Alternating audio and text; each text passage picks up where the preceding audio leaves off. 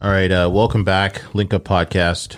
We're here again with Rahul, aka Rara, and myself, and we're here with Montgomery, aka, well, I guess it would be aka, it would be Michelle, aka Montgomery, and we're here with Montgomery's Moments once again, and Hi. we did it um, a couple weeks ago, and people seem to like it a lot, so we're bringing it back again, and uh, she's got some new quotes for us, so I'm going to pass over to Michelle. Okay. Um, so you guys mentioned at the end of our last session about wanting to talk about the homeless guy that was next to my Mm. apartment. Yes, yes, yes. So for those people that don't know anything about Portland, we have a pretty um, pretty big homeless community. It's not quite like San Fran just because the city's not that big, but um, pretty big homeless community for the most part. They get to, to do what they want. They will come through and do sweeps at times um, if they get a complaint from a neighbor or a business. Um, but now during COVID times, they're not displacing any homeless. They're actually they've put up porta potties near homeless camps, Oh wow. and they're offering trash service. So they've kind of made a deal with homeless people of we'll, we won't displace you during COVID if you a you know we're going to put this porta potty out so you can't you know shit in the street, um, and we're going to have garbage service. So they give them garbage bags and have them put them on like the nearest corner to wherever their tent camp is. hmm Um, but specifically, what you guys were talking about, um, that was maybe like a slat, like not this previous summer, but the summer before. And right next to me, like this window behind me, the lot used to um, just be open. A house was there, and then they tore it down, and now there's like a fourplex uh, condo there. Oh, damn. But yeah I, my my window sees like right into this building. I'm sure you can't see it but it's yeah it's right there. Um but the there was a, a homeless guy and i've seen him around quite a bit. He kind of stays in the area. He's a younger guy. He's actually like if he wasn't like you know hopped up on heroin and, and dirty he would be kind of good looking he's he's an attractive guy. Um, but yeah, he came and like posted up a mattress out there and just started to like build himself a little home. Um, he didn't really have a, a ton of stuff, but he had like his mattress, and then he'd have like a you know the next night he had like a nice blanket, and then he had a pillow and some of his other you know miscellaneous items. But Yeah. he was there for like I, I want to say he was there for like two weeks. Apparently, somebody called on him, but I actually he ended up recruiting a friend that slept on his his bed, his mattress with him for a few of the nights. But I used to. I mean, oh, it sounds. it sounds really bad, but I used to like be so. I would watch him while he would shoot up his heroin. I was just like in in awe of like I cannot believe this is happening like right next like right next door. You know. Would his Um, like when he was shooting it up? Would he do like they do in the movies, or you know, they kind of look like have this sense of euphoria? It's like, would- oh, he would he would like hunch over like with his feet on the ground like you know and then start like swaying Uh huh. and then over time yeah he would just kind of like lay back on the mattress and then he would end up like sleeping for hours Wow. huh. Damn. Does it not? yeah Does it not rain there? oh yeah but this was in the summertime Oh, okay. So Yeah. he just would just be laying out there all night long. just baking. yeah Wow, that's fucking crazy. hmm yeah What happened to him? Um i don't know i've seen him since then like walking around you know the street and stuff so he's he's still alive um i think i the last time i saw him was maybe like a month ago Did he have his mattress? no No. mean, what do you do? Was it like a twin size mattress, or was it a full or a queen? No, it was like a queen size mattress. I'm guessing, like, I mean, people put stuff out at their, you know, their street for like, you know, with a free sign or like, Yeah. You know, like I'll put stuff out at our dumpster if I don't want it and see if somebody will take it, you know. Um, but whenever that's the thing is whenever they, um, when they were doing sweeps before COVID, um, they would have a you know the police come in and tell them you know you got to get whatever you want and go Mhm. and then then they would have city services come in and clean up their mess and as you can imagine homeless people are a lot of them are very mentally ill and they are hoarders and they Yeah. just collect stuff Hmm. Wow. and trash so um, So that's- sad. yeah it is very sad um, but you know like when i had my bicycle stolen it i definitely i found myself angry you know hmm angry about it, but I do realize not every homeless person is is trying to steal from you. Was it um the person that stole your bike? Was it one of you? Somebody you recognized? Are they like from your area or anything? No, so it got stolen out of my storage unit in the basement of my building. Oh, So there's a door on the side. Um, it's the only door in the building that doesn't like swing shut. You Mhm. have to pull it shut. yeah. And it's in like this side alley and you know if somebody there's there's a couple people that live in the basement there's like two units down there.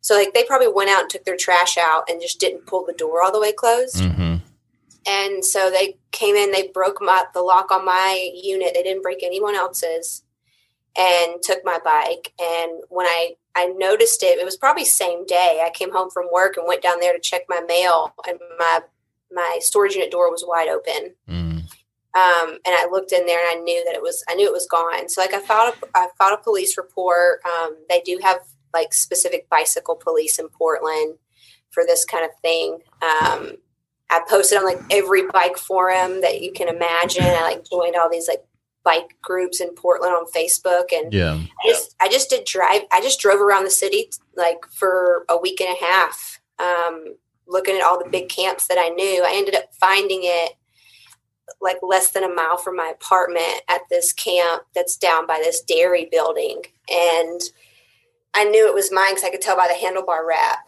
Um, Mm. and I just I was I was going to approach them myself, but they were clearly like tweakers Mhm. and there was one chick and like three dudes and so i just pulled around the corner and called non-emergency police and gave them my police report and got my bike back right there So, what were they going to do with the bike? well they they sometimes they steal bikes for parts Uh-huh. because they they have what they call chop shops For so- bicycles? yeah really? yeah Hmm. it's the big i mean like stolen bicycles are on for sale online like immensely in the primarily the pacific northwest like portland and seattle um, so a lot of times they'll still like you know really nice new expensive bikes Mhm. um, for the parts and they'll do a chop shop where they'll like rebuild bikes so that people can't tell that it's their bike that was taken or Yeah, that's fucking crazy. yeah, but my bike, it's you know, it's a vintage Schwinn, and while it's in great condition, it's not a chop. It's not a chop bike. It's not Yeah. a bike that chop up for parts. So they were probably just using it as transportation. But they put like dead mouse stickers on it to cover up the Schwinn logo. Mhm. They um, they broke like they broke the front brake. Um, they stole my bike bag that I had on the back. Uh, and so I had to, I ended up having to take it into the shop to get work done on it. Well, first I took it, I put it in my car, and I took it to the car wash and I power washed the shit out of it. Yeah. You don't want to touch that shit. Ugh. yeah, and then I had to use like Goo Gone to get the stickers off without doing too much damage to the the frame paint. so ridiculous. Yeah, I'm surprised Um, they didn't, didn't sell the the bike to somebody. Huh? I'm surprised they didn't sell the bike or like trade the bike for some heroin or something. How many days was the bike missing?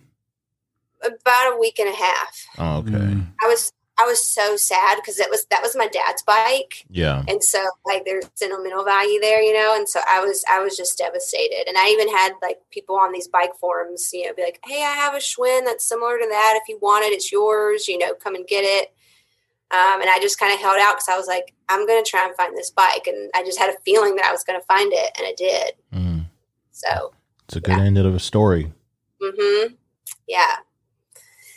Um, so that leads to the first quote. Um, it's by Mother Teresa. Okay. Uh, we think we think sometimes that poverty is only being hungry, naked, and homeless. The poverty of being unwanted, unloved, and uncared for is the greatest poverty of all. Um, and I kind of, that one kind of speaks to me in a way because, you know, you don't realize that people can have poverty that's of a, a non monetary value hmm or debt, rather. Say that quote again. We think sometimes that poverty is only being hungry, naked, and homeless. The poverty of being unwanted, unloved, and uncared for is the greatest poverty of all. So while there's people that, again, like when I go back to try and be empathetic to homeless people, not only are they homeless and they're, you know, naked, they're starving, but Mhm. a lot of them are alone and uncared for um, and lost in the world, as are people that have money. that- yes. You know, Well, that's what they say. Like sometimes you're like when you hear something happen to somebody famous or like rich, and you're like, they had everything. Like, what do they got to be sad about? And then inside it, that's where they're broken or It's like the you know, empty. yeah, Yeah. they're lacking something there. And who? Well, who'd you say wrote that quote? Was it Teresa? Mother, Mother Mother, Teresa. Teresa. I I have some fun facts about Mother Teresa. Okay. Um, she decided at the age of 12 that she was going to like devote herself as a missionary. hmm And then she ended up leaving home at 18 and never spoke to her family again. Crazy. Like that's a, that was a, I guess a part of the job. Yeah. Um, but yeah, she ended up winning the Nobel Award in 1979. And then she also got India's highest award called, I might butcher this, the Bharat Ratna in 1980. hmm And she's been considered um, like the universal citizen. Hmm. So, what are some of her other co- uh, claims to fame? I always hear people say like you're the Mother Teresa when they're talking about somebody good, doing something good. But like, Well, she was a missionary for most of her time. I think while she was um, when she started, I think for most of the time she was in India doing missionary work. mm, Um, I know that she did travel to other places, but she just like devoted herself to to God and and that and His work. I guess. Yeah. Um, she also decided um, to change from her the the normal black um, Catholic nun um, outfit to the the white linen with the blue the blue lines. oh on the yeah, made her stand out. there's a um there's a Mother Teresa I don't know if it's a church or like a convent or something like that for women here in Memphis. Oh really? Yeah, my mom used to give them food. Like Hmm. she would go like uh Restaurant Depot and buy like big cans of whatever and like produce and stuff. Mm. I don't know. I don't know how she found it, but she found it and she's used to give them food, like donate a bunch of stuff to them like every month or something like that. I have no idea where it's at, but my mom used to go all the time. being a nun would be a really hard job In what ways? in a lot of ways. What would be the top three for you? Oh gosh. Um, constantly being being covered other than your face. Um, say the lack of social interaction and and physical interaction. Oh man, no handshakes, huh? yeah. Beyond a handshake, more intimately. Yeah. All right. What's your uh, next quote you got for us? Uh, protect your heart and soul from the anxious lies of your thoughts. Stay in the light, stay in the truth. So that is by um, there's actually a, a an Instagrammer that came through um, the goodquote.co. I'm sure do you guys are you guys familiar with that one? No, I'm not. Um, so the the Instagrammer is at morgan.love Mhm. and she's just um, an artist and a writer and she actually just you know she launched her I guess, her career through Instagram. Oh, really? Mm-hmm. What was that one again? Protect your heart and soul from the anxious lies of your thoughts. Stay in the light, stay in the truth. Does that kind of mean like um, always be um, always be like the best you can or something like that? You know, like I don't know. I'm trying. I'm trying to like I would just do I- the best, be the best you can instead of like doing bad shit. Do really good shit. Uh, enlighten your life instead of making your life worse or something. I think it's, I think yes, but I think it's more so saying, you know, kind of having your own internal battle with yourself, your anxious thoughts when you get stressed out or worried or concerned.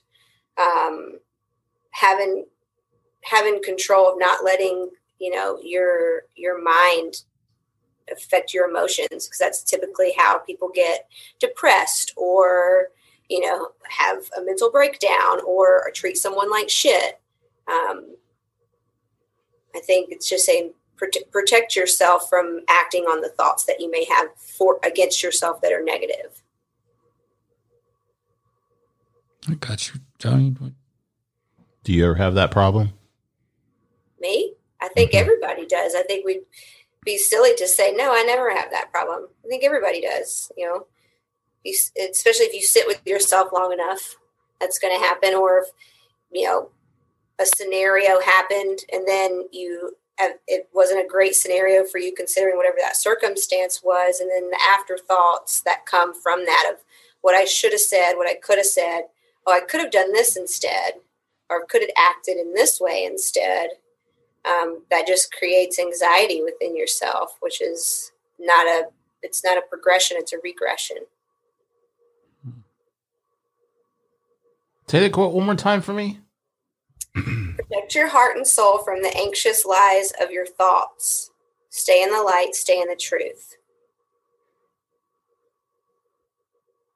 So it's like talking about staying on a path, right?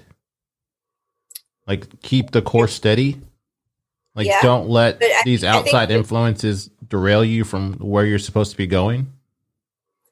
yes but i think the what i take away from that the the words the anxious lies of your thoughts hmm so your thoughts oftentimes are not reality Yeah.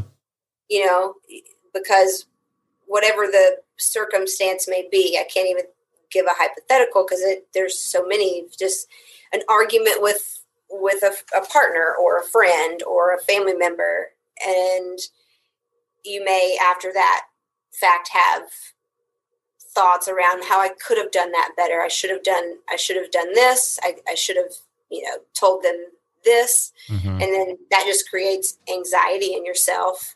But what those thoughts are are not necessarily the truth because what you said was what you said and you can't turn that dial back unless you want to revisit it which is a regression.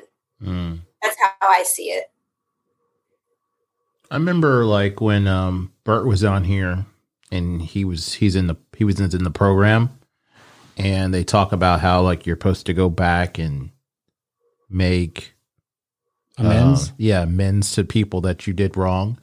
And sometimes some people will accept your amend, and some people are like, no, fuck you. I don't, what you did is what you did, and that's where I stand.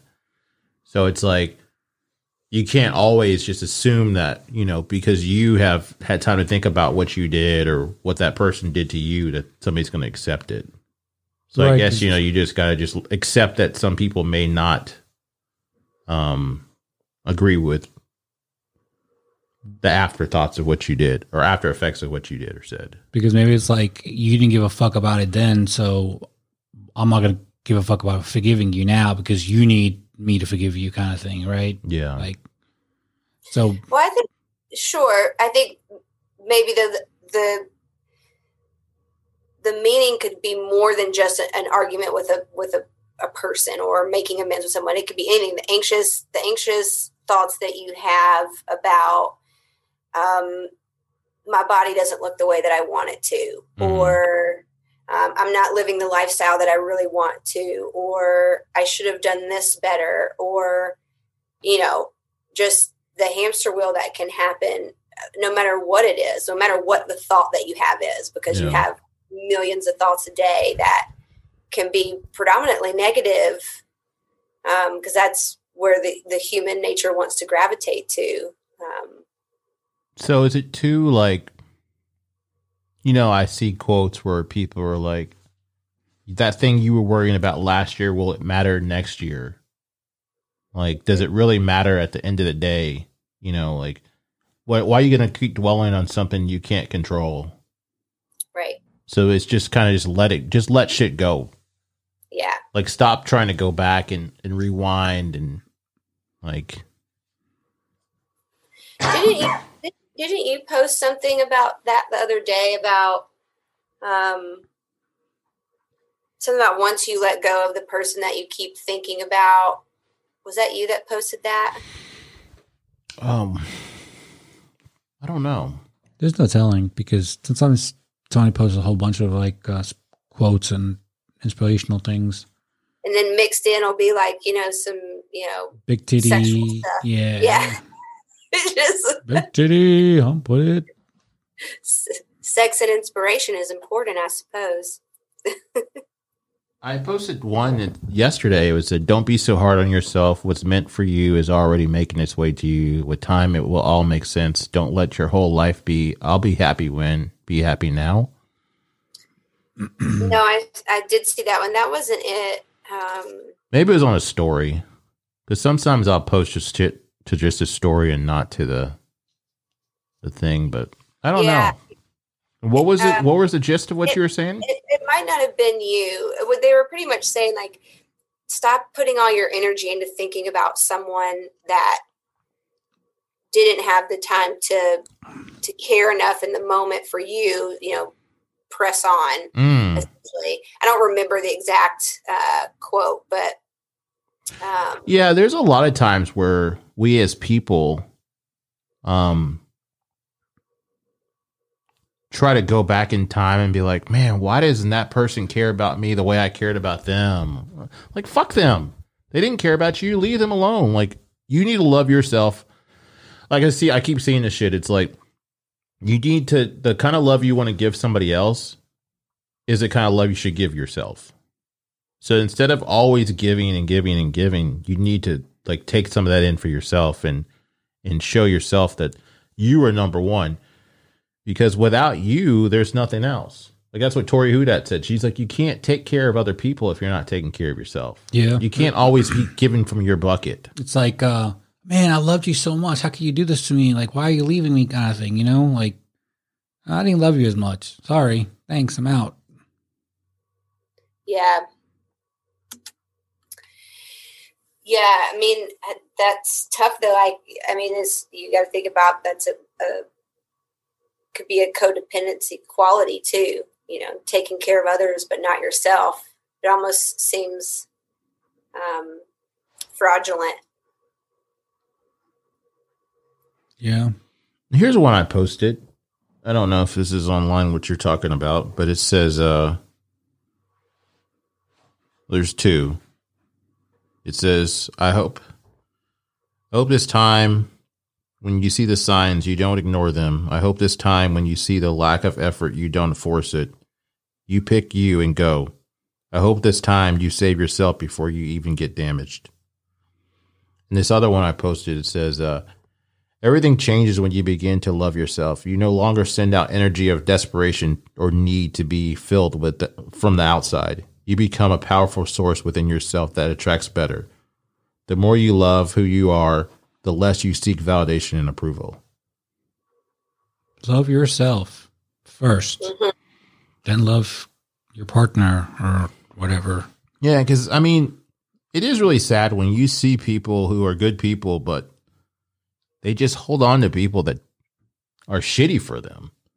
You know, they don't give a fuck about them. It's and it's something broken in that person.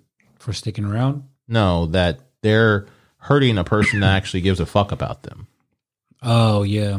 You know, like it's like it's like why are Have you, so been in that situation have I been in that situation? Um Yeah. where you you stuck around with a, a girl for too long? No, I wouldn't say that. No. Um, I've been around people that have a lot of issues, but generally, if it doesn't suit me well, I'm not going to stick it. In. If it, especially the more the old, as I get older, the less I'm really willing to tolerate as far as like people that are just bad energy. Yeah. Well, you know? your your your bullshit scale goes down. Yeah. Um. But yeah, I mean, I don't know. I just I don't think I can be around somebody that's so fucking toxic.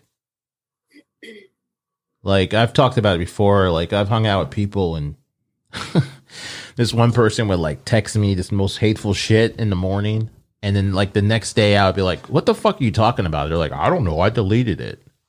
I'm like, bitch, oh, it's still on my phone. Like they would be drunk, you know, they would get oh. drunk and then they would be in their feelings and shit. But it's just like, you know, that's not cool. Like what you need to figure no. out what's inside you that's making you lash out at other people. You know. Yeah, but, that's hard for people to to do. It's hard for people to see like, well, maybe I'm so angry all the time with other people or my friend, my partner, whoever. But in reality, I'm not happy. It has nothing to do with them. It has to do with me. Yeah. Yeah, I don't know. I it's you know, we're all made up of everybody we've come in contact with. And like our parents and the books we read and all this shit. So everything like we're consumed we're not really anything original. We're just kind of just collected information. So it's like sometimes all that collected information sometimes is bad information that we're that's a part of us too.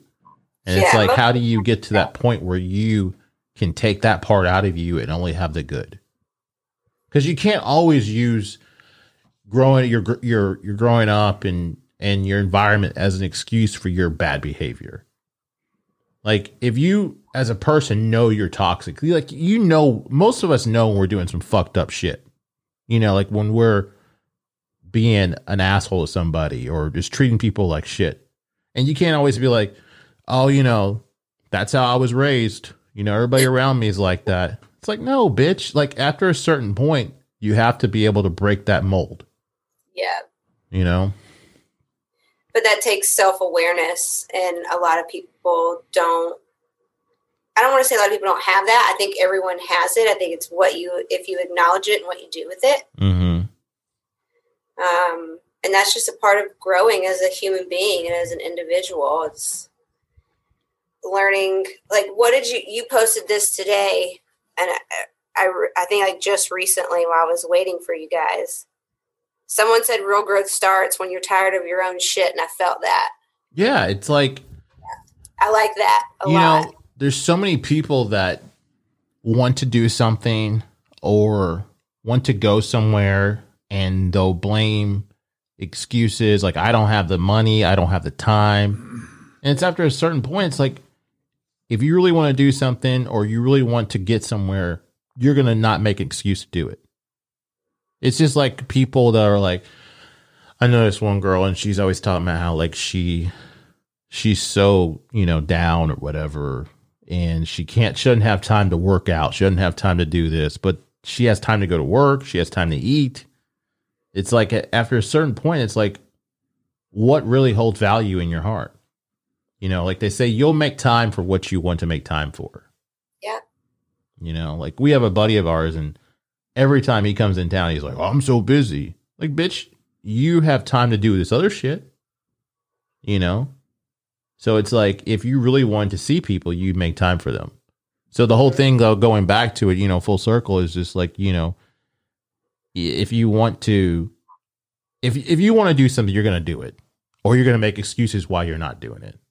And you mm-hmm. that's like you got to bully yourself sometimes into doing shit. Like most of us do shit every day we don't want to fucking do. yeah. You know? Like so go to work. Like, you yeah. know, like oh, oh, what's what's what's two things that you have to do every day that you don't want to do? Um shower. Like every day. no, um two things I like to go to work, but sometimes I'm like, man, I don't want to go to work, you know. And then I'm like, oh my god, it's now five o'clock in the morning. I'm like, fuck, uh, okay, I got I got to get up now, you know, or four thirty. I'm like, fuck, I got to get up because I got ten hours ahead of me. Um, Let's see. Two things I don't want to do. That I do. Oh, one is definitely working out. I mean, I hate it. I, I'll never like it. I'll never ever. oh, yeah, I mean, I never like it. Um, unless something just maybe if I get hit by a car and in a in a coma for a while or something, and I wake up like a different person. Oh, oh, I need to go exercise, and that like that new me or something. Yeah, then maybe. But um, until then, no. And dieting. I mean, I, I do a pretty good. I think I'm like 90, 10 or maybe 80, 20 percent. You know, on it. But like those are two things that if I didn't have to do, I would definitely not do. Do you feel like when you do work out, like you're like, fuck, I don't want to work out today? But then when you get done, do you feel better? Oh yeah, because you're like, oh man, yeah, you know, I just I, I did I had to do what I got it done, but even though I wanted to do it, but I still got it done. Yeah. Yeah. Do you not enjoy it while you're doing it either? Uh, no. no. This is a great segue into a quote that I have. All right. All right. Hey. So I'm gonna give you the info on this lady first. So her she goes by Abraham Dash Hicks on Instagram, and um, she was actually introduced me introduced to me by my friend Jimmy. Hey Jimmy.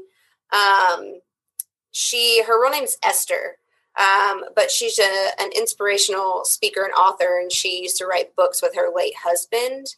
Um, she does like a lot of law of attraction workshops. She also was featured in the movie The Secret. I'm not sure if you guys are familiar with that. What's that about? It's about the law of attraction, essentially. Is that Uh, that book that Oprah was pushing?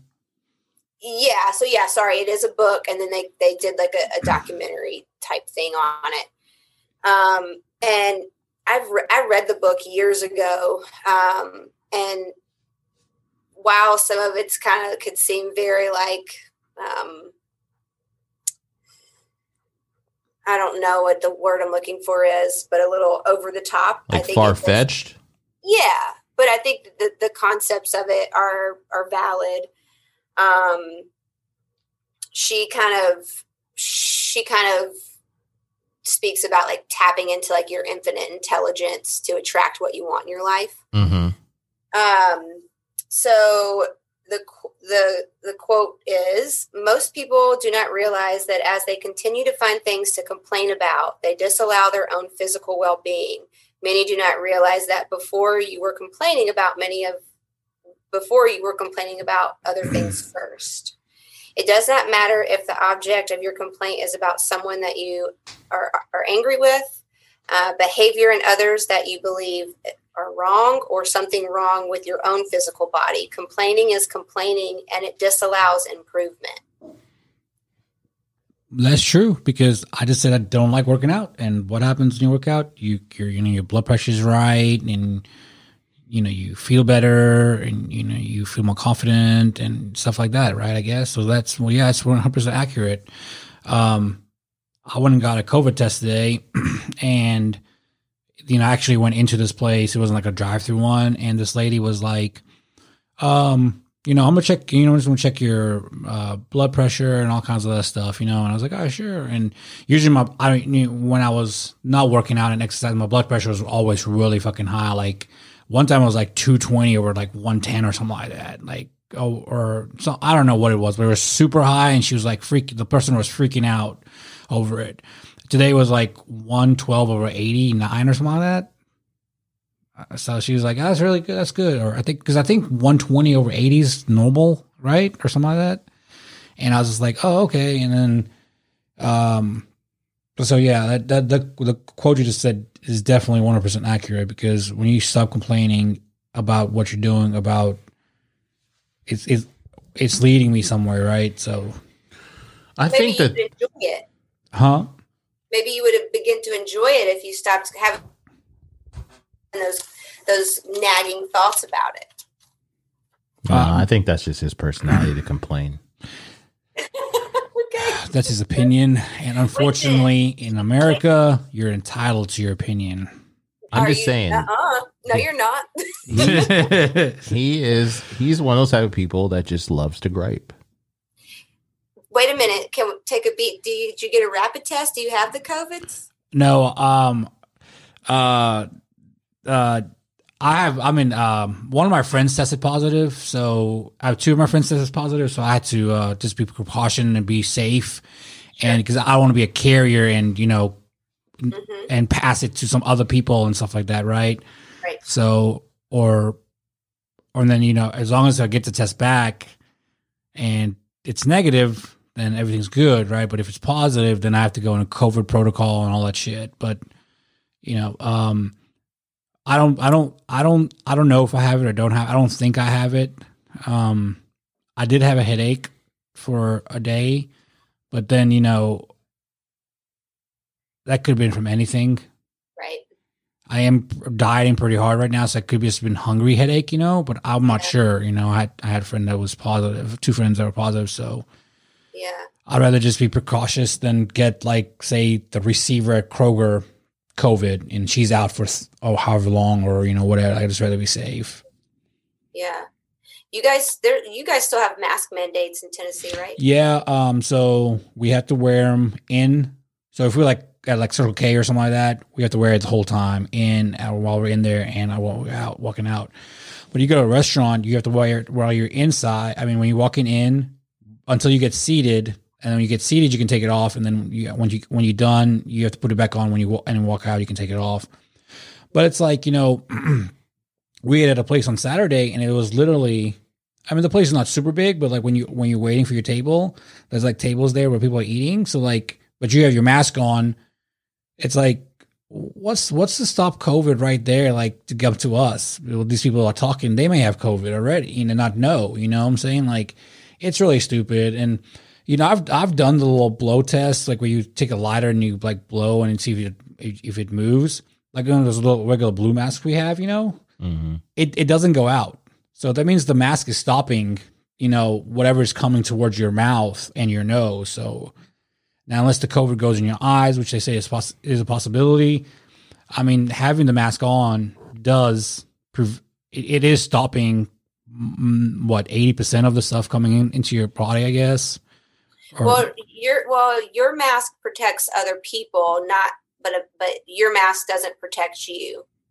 So that's if everyone wears a mask, then the way I this is how I the analogy I like to use is if if a dude comes up and tries to pee on you and he doesn't have any pants on, he's going to be able to pee on you. yeah, But if he comes up to you and tries to pee on you with his pants on, he's just going to wet himself mm mm, yeah, that's how like I that's a really gross analogy, but um, that's how the mask works. So it's actually you're protecting other people, not vice versa. Oh, I got you. But like you know, we've been we've been at Tampa, and there was a hundred people, like you know, a whole lot of people out, and no one had masks on.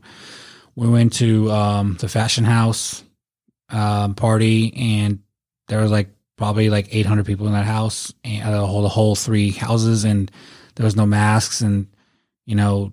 oh, We didn't hear about a big outbreak. None of us were sick, you know, or or anything. So But that's the thing, though. You, I mean, unless you're getting tested all the time, you don't know if you've had it or not. Right, because I guess if you do, even if you do have it, you may not know because just your symptoms may be very mild. You may just think you're not feeling good, like oh man, this is my stomach or something, you know, whatever. Yeah. So that's what. Uh, the thing I think is weird is like you can get tested and then you can get it after you get tested. You know, so that's where the whole rapid testing really needs to be done. Because there, I saw something today. They were talking about how, like a woman can go to Rite Aid or Walgreens and get a pregnancy test and find out pretty instantly. So that's what they need to work on, and is getting that kind of testing. Well, they have. Yeah. They have. Go ahead. They they also um, I guess the if let's say if you were exposed to someone yesterday, Mhm. the recommendation would be don't go same day or the next day to get a test. Wait a few days yeah, because like the you know studies are showing that it typically doesn't show up for like at minimum three days Mm. from time of exposure yeah, But like you know, they have rapid tests. Um, there's a place in um, Arlington, or there's a lot of minor meds and stuff like that around town that have the rapid test. Um, I guess it's like literally, you know, within five minutes. I guess you just wait until you get okay, you're po- negative or you're positive, and if you're positive, you need you need to go home and get into protocol. But like, um, there's a place that was talking about in Arlington, um, that has rapid testing, but their line starts at like three thirty in the morning, and they open at they open at seven a.m. Wow. Yeah, so there's people literally, and I would drive by that to go on the way to my Kroger, and I would see people like sitting in lawn chairs and stuff, just waiting. Like you know, Wow. it's crazy, but like there's We not. used, wait, we used to wait in line to get into concerts. I know, right? now we wait in Yeah. line to get COVID. Or get tested. Test. for- I mean, yeah. Tested Test. for COVID. Well, I guess we're all kind of waiting in line to get COVID, really. I mean, eventually, I think everybody will get it because I don't Yeah. ever see it fully going away. It's just going to be like cold and the flu, yeah, for sure. you know. Absolutely. I mean, they haven't gotten rid of Ebola, so I don't see them getting rid of, you know, this shit. No, it's here for it's here for a while. I mean, you know, indefinitely. Yeah, it's just hopefully we just become immune to it, you know. Yeah. But yeah, I think the thing too, I don't want to get too much on this, but I don't understand why they're not telling people to boost your immune system, get healthier, you know, that kind of information. Like I- exercise and stuff. I- yeah, like that's like to me, like when they shut down the gyms, it's like why?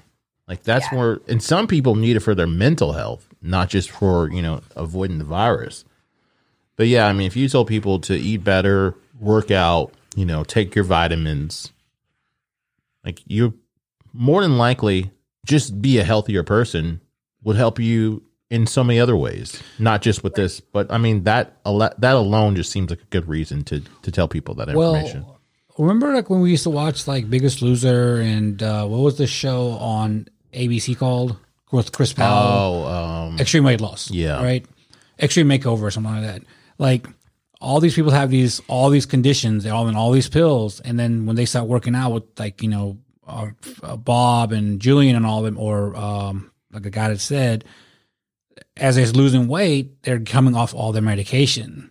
So maybe that's the key to a lot of it, because you know before hundred years ago, people weren't getting. I don't think they were getting sick like this, right? There wasn't so many conditions, or maybe they was. We just didn't know about them, right? But like, uh, someone had told me something uh, a long time ago that like if it wasn't available hundred years ago to eat, I'm not eating it.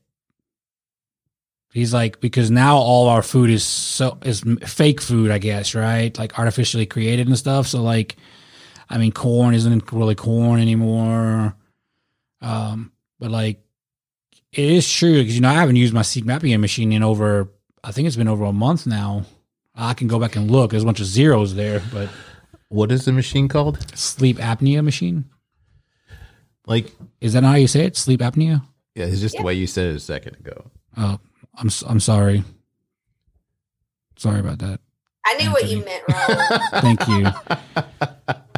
Shut up. that that's Tony's job in life is to make sure he corrects my I'm not. It's not just me. There's other people that say this about you, but too. they don't ever say it to me because they're scared. I don't know what they're scared of. Like, hey, hey, Tony, can you tell Raul uh, that he, hey, hey, hey, what's up with Raul saying? And I was like, you know, Tony's like, you why don't you text him and tell him, or why don't you you ask him? Need, you just need to work on your um, enunciation and your pontification. What was the second word? Pontification, like you know. Can you do, try to say um, that word? what, what, one more time. Pontification. Pontification. Pontification. Pontification. Because he was talking the other day, and he, I I can understand him. I speak Raul, unfortunately, but it's like a parent with a toddler. You know what they're saying. yeah, and he's just like blah blah. I'm like I I know what you're saying. That's so unfortunate. I know what you're saying, but not everybody else does, especially when you're on a podcast. yeah. Well, that's you know they have to learn. No, If they want to No. thoroughly enjoy the podcast, they'll learn. most people But aren't going to give you many chances. But Mm. that's why Tony, it's you're there to say, "Wait, what'd you say?" then There you I, go. Then I look like a bully. It's like, why is he always picking on that guy? but no one ever says that to Tony. They're like, "Oh man, you give him such a hard time. It's great." Instead of the other way around. Like, you know, this this me. Well, I think that's that's kind of the dynamic that you guys are building. I mean, that's not the dynamic you're building. That's the dynamic that you have. And so that's, that's going to become your brand. oh man, we're the the podcast odd couple. That's right. That's right. I like it. You guys offset one another. Mm. Ro- uh, Roderick said that today. We were chatting, and he was saying they they're good. You know, they complement each other well. Thank Thanks, you, Roderick. Appreciate it. man. um, what is the next thing? What's your next quote? What are we? That was a you've That done was two so far. No, that was like four. No, that was I think that was like two or three, maybe. that was three. They're just they're longer ones. So that was three. Stop doing that, I can't help it, man. bitch. Just turn your head like this, man. He's always in the microphone like. Maybe you do got the covids. no, but it's he's been doing that for a while. But I it's know. I heard. I heard you say something about it on. Tories. Yeah. that. Michelle was like, uh, "Did you, did you just have Raul do that interview?" so he needs You were to. real quiet at the beginning. I was trying to watch the TV. I got a little TV down. I was trying to watch it. Yeah, you're doing all the producer work. Yeah. That's right. Man of many hats. Okay. Um, sometimes one creates a dynamic impression by saying something, and sometimes one creates a significant and as an as a significant impression by remaining silent. Sorry, let me read that again. Sometimes one creates a dynamic impression by saying something, and sometimes one creates a significant impression by remaining silent. And that's the Dalai Lama. Um, Less is more. Silence is golden. couldn't, I couldn't figure out what number Dalai Lama said this, um, but I did some research on the Dalai Lama. Um, the name actually is um, was given by the Tibetan people for like the most prominent spiritual leader hmm within their school of Buddhism. Yeah. Um, and I guess I never really did that much digging, but I thought that that was uh, interesting. But they um, they're believed to be uh, incarnations of the Pod Padmapani hmm and Padmapani, which is a I'm probably butchering these terms. So Padmapani a Bodhisattva, which is a person who is on the path towards Buddhahood, which Buddhahood is a ranking of um, the highest spiritual state of the awakened one um, of compassion. Hmm. So if you ever are wanting to become a Buddha, now you know what you need to do. So you have to become a Like Dalai this. Lama first. Yes. Yeah. There's another one. Yeah, I I got a couple in my apartment, but I just I've never like dug into them because they were gifts given to me. Yeah. So just like um, they're there and I I feel them, but um, yeah. So that Oh shit! I got I got Buddha beer. is that that's a thing. I don't know. He got it from one of his accounts or something. I was cleaning an account out, and I remember seeing this bottle beer at SPR, and I was like, man. And they stopped making. We, you can't really get it. It's really hard to get now because it gets, gets shipped from wherever overseas, and everyone's trying to get it, and no one can find it. So "Mm, I'm just going to take the bottle. It's actually pretty good, actually. Beer. So the guy, okay, um, so you drink some of it. Is it good? hmm I've had it before. Yeah, it's good. you had it at SPR, didn't you? hmm Yeah. But uh, So, So what? Say say that quote again. Sometimes one creates a dynamic impression by saying something, and sometimes one creates a significant impression by remaining silent. Hmm. is that kind of like? Go ahead. I just I take that as um, active listening without um, any interjection. Mm. Um, sometimes I think it's what people really need is just someone to listen to them. Um, that's why they, you know, that's why therapy is so therapeutic. You go in there and you get to just, you know, verbally diarrhea all over this individual, and they just their job is to listen. And then when you're done talking, then they'll say, okay, well, here's some feedback, you know, Yeah. whereas quite often you talk to people that you're friends with or coworkers, and as you're talking, you're getting interjected at some point. Um, and not that that's necessarily rude or it makes you upset, but um, sometimes it's just the act of listening, which I think everyone can do a better job at. What is it like? They say some people listen to talk. So they're listening to you to just tell you what they want to say instead of actually just listening to what you have to say. Yep, I have that here too. Most people do not listen with the intent to understand; they listen with the intent to reply. That's Yeah. Stephen Covey. He wrote um, Seven Habits of um, Highly Effective People. hmm Um, so that was the next quote. Well, it's kind of like when you're listening, you're learning, right? Because Tori said that.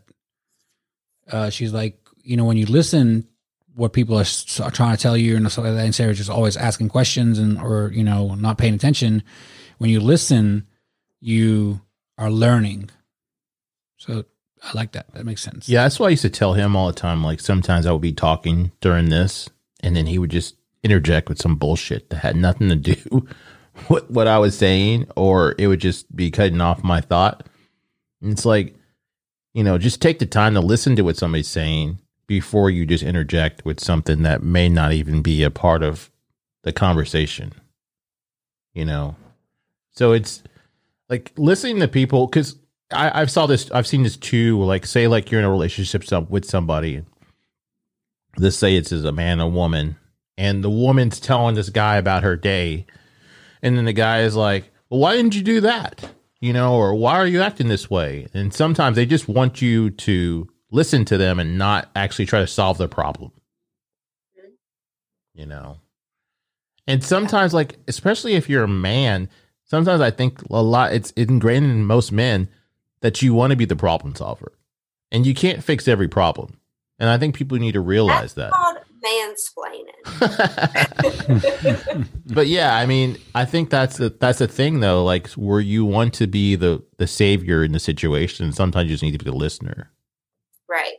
Well, I think it's too. Um, I really like the that you you shouldn't should people. You know, like people don't want to be shoulded. Like, well, you should do this or you should do that. Yeah. Or you know, you should have said this or you should have said that. Like, if you think about it, it's kind of insulting to should people. I mean, we all do it. I Mhm. mean, I'm guilty of it too, but um, yeah, sometimes people just want to say, like, here's this crazy thing that happened or this stupid thing that I did. I just want to talk to somebody about it. I don't need you to tell me what I should have done. Mm-hmm.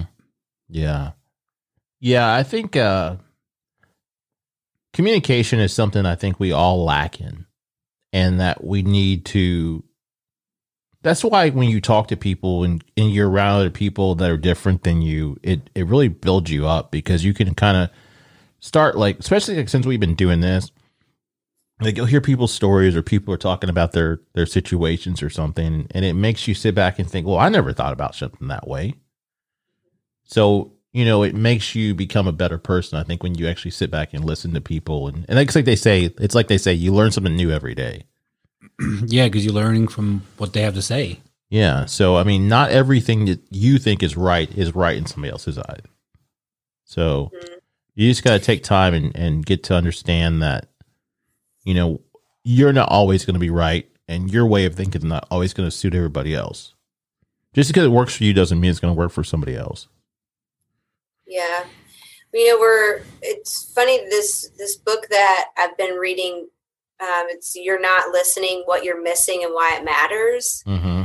It's by Kate Murphy. So I'm like at the tail end of it, but the book pretty much. I mean, the, it talks about the act of of of intentionally and actively listening, and how the we have developed as a human race and as a society where our attention span is very short. Mm-hmm.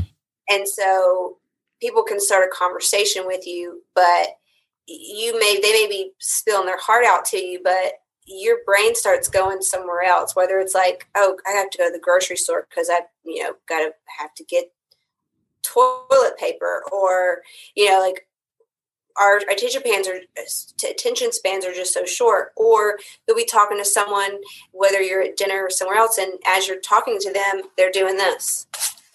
Uh huh. Mm. Yeah. Yeah. But we are taught in college and I guess even high school how to be speakers and how to you know, we took communications courses, but there's no courses on listening. Yeah. So everybody's just geared to say what they need to say or they want to say or have to say, but no one's trained on how to actually listen to that information that's being given to you or that statement or instruction, whatever it may be. Yeah. Hmm. Yeah, listening is it's it really is um very important. It could be life or death. You know, like we're kind of seeing that now. It's like with this whole situation that's going on. It's like if we just listen to people and not think we know everything and think our way of doing everything is the right way, and things might be a little bit better. So Yeah. yeah, you gotta listen. Stop being a dickhead. Did you hear that, Raul? Yes, I'm listening. You. Listen, listen, listen. All right, what's your next one? Okay.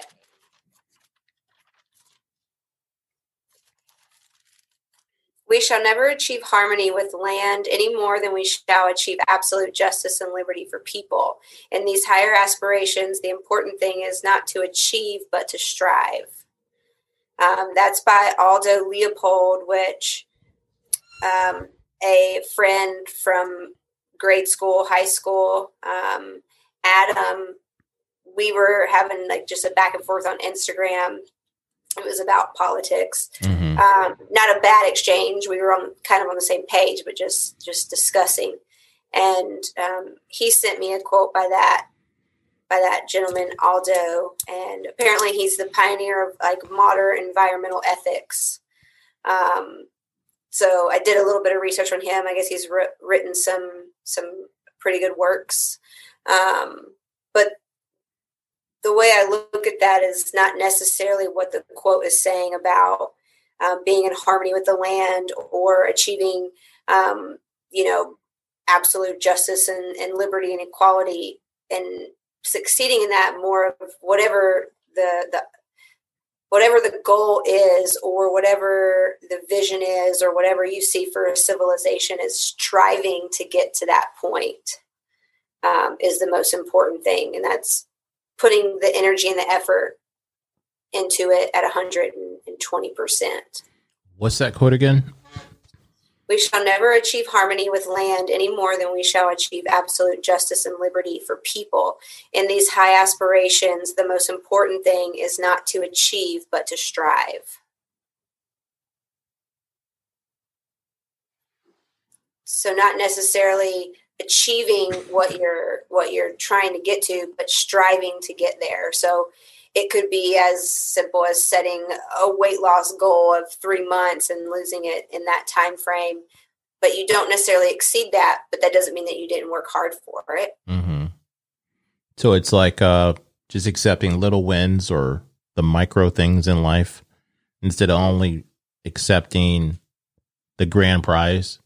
yeah yeah well you know we talk about that a lot at at my company when we have our management meetings because you know just like every other company out there we're having a lot of hard times you know there was a financial slump and then we had you know we've had shortages of employees but the work doesn't stop and Mhm. so we're constantly seeing these defeats but it's like you know our our leader is constantly reminding us like we can't forget about these little wins that we have the smallest wins throughout the day or what you know helps get us to that ultimate goal whatever that may be Yeah. and that goal might be met later than we intended it to but we're going to get there Sounds like a good person to work for because most people only want to see the wins. They don't like the big wins. They don't care about the little victories.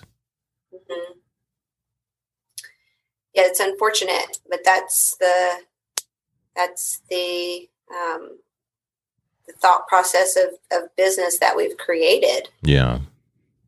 you know Mhm. work hard and work even harder It's like Do they say you want a you want a leader, not a boss. Yeah, because the leader is going to work with you to get accomplish the goal, and a boss is going to tell you what you need to do, and he's not going to help you do it. I've had a, I've had I've had both in my short um, career as a worker. What do you have? Short career. Yeah, you know, I've only I've only been working outside of my parents' store for two years now, so you know, hey, or no, it's been three years. Well, you know, I drove the FedEx truck, and you know that was short lived. You lived. work for people at the bars. Yeah, I you know, I yeah, you're right. I did have a lot of good bosses, at, uh, and yeah, you're right.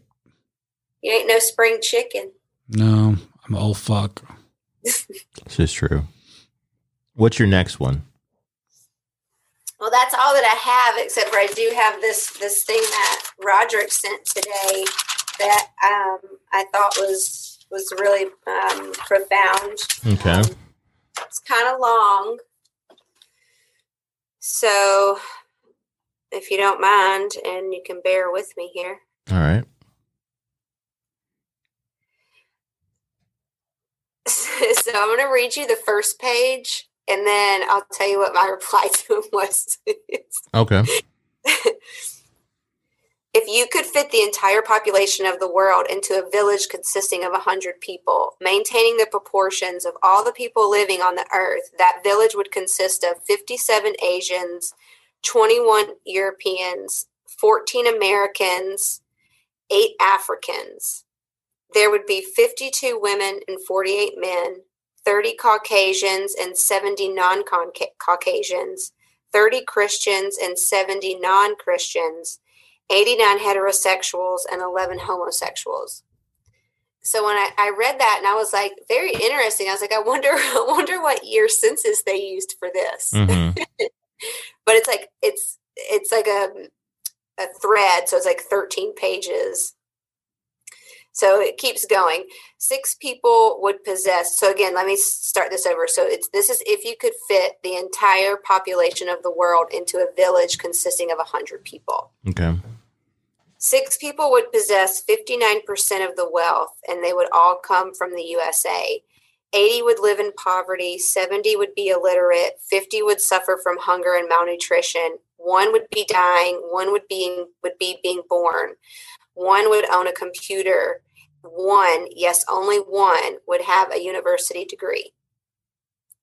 If we looked at the world in this way, the need for acceptance for acceptance and understanding would be obvious.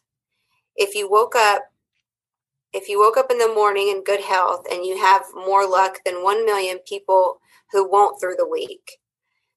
If you have never experienced the horror of war, the solitude of prison, the pain of torture, were not close to death from starvation, then you are better off than 500 million people. If you can go to your place of worship without fear that someone will assault or kill you, then you are luckier than 3 billion. That's right, 3 billion people.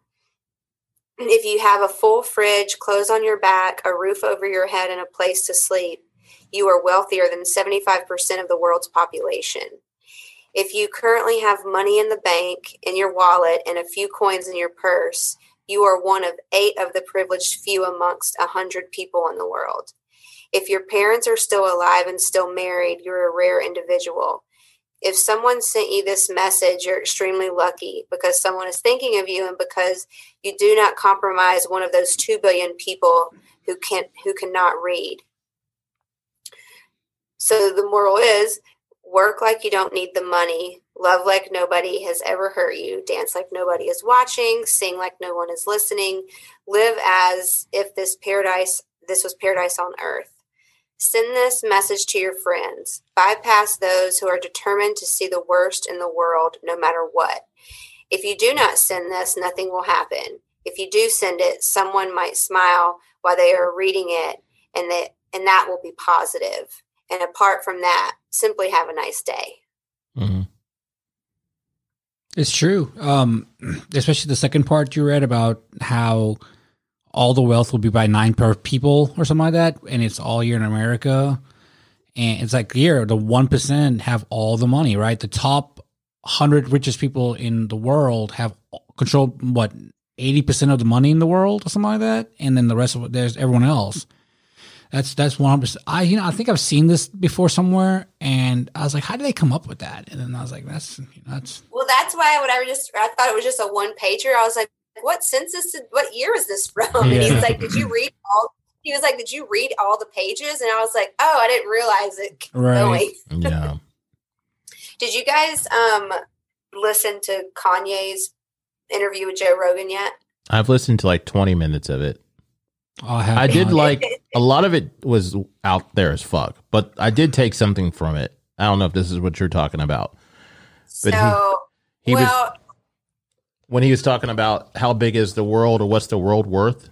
Did you get to that part or did you listen to the whole thing? I did. I listened to the whole thing. I, I trudged my way through it. Some of it was pretty um, difficult to listen to, just because he just he um, He's all over the place. Yeah, he's all over the place, and he rabbit holes. Yeah. Um, yeah, but that's what I was saying. Is he he was like, how much would it cost to buy the Earth? yeah. how much would it cost to buy the Earth if if you were going to buy it? Like there's no number you can put on it. Like if everything included, there's not there's not a an actual number because basically what he's saying is how you know they keep saying we're trillions of dollars in debt, and it's like, well, money's made up, so man made money.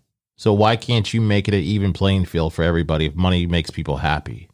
Uh-huh. And then at the end of the day, it's like they don't want to truly make people on the same level. They want to keep people that are wealthy, wealthy, and people that are poor, poor. Right. So if you really wanted to say, hey, you know, you guys are struggling right now, instead of sending you twelve hundred dollars, we'll send you fifty thousand dollars each. You know, because if you gave that kind of money to anybody, I don't care if you're rich or poor, that's still going to boost you a little bit better than where you're at. And And This- it's going to stimulate the economy. yeah. And so the whole thing is like, you know, you know, there's a, you know, we got a gold standard or, you know, whatever they they base the money off of and it's just it it really is just bullshit at the end of the day when you realize that, you know, these people have these people can do what they want to do, but they don't want to do it because it's it doesn't benefit them to get everybody on the same field. No. So, yeah, Well, out of all the craziness that he said, that was one of the highlights that, you know, but I like I only listened to like the first 20 or so minutes of it. I- I'll finish it tomorrow. It's also like Yeah. it's also like uh, you know if you know how we're gonna keep people down. If we make everybody happy, then who's gonna do like the work that you make the people do that are down? You know, it's kind of like you don't want to you don't want everybody to be happy. You want to you know, it's- you know what I'm saying? Like you don't. You, They want to have workers. yeah, saying. exactly. You want to have you want to have the guy that's going to make the same money for the rest of his life a week, and he's going to be happy with that because that's all he knows. Why are you going to try to bump him up? And then he'd be like, "Oh shit, this is nice." And then he then he's going to want then maybe he's going to want another bump up and another bump up, right? So, Well, um, I don't care who you are. I mean, do you look at Jeff Bezos and Bill Gates and all those other people that are billionaires. It's like they have a lot of money, but they still want more. So why would somebody making minimum wage not want more? Right. yeah. You know? So like if you have money that you don't have to worry about generations of people in your life ever worrying about working. Somebody that is making eight dollars an hour, whatever the fuck minimum wage is, they're definitely gonna want the eight dollar or ten dollars an hour, or fifteen dollars an hour, or twenty dollars an hour. But I think that's it. I don't think a lot of the people making the eight, ten, twelve dollars an hour are thinking about it like that. They're just thinking about making that eight dollars and because that's all because they think that's all that they're worth. No, I mean, obviously these people think they want more because they, excuse me, most people can't pay their bills even before the shit. So it's like, you know, there was like the whole fast food workers were wanting fifteen dollars an hour, and everybody was up in arms about it.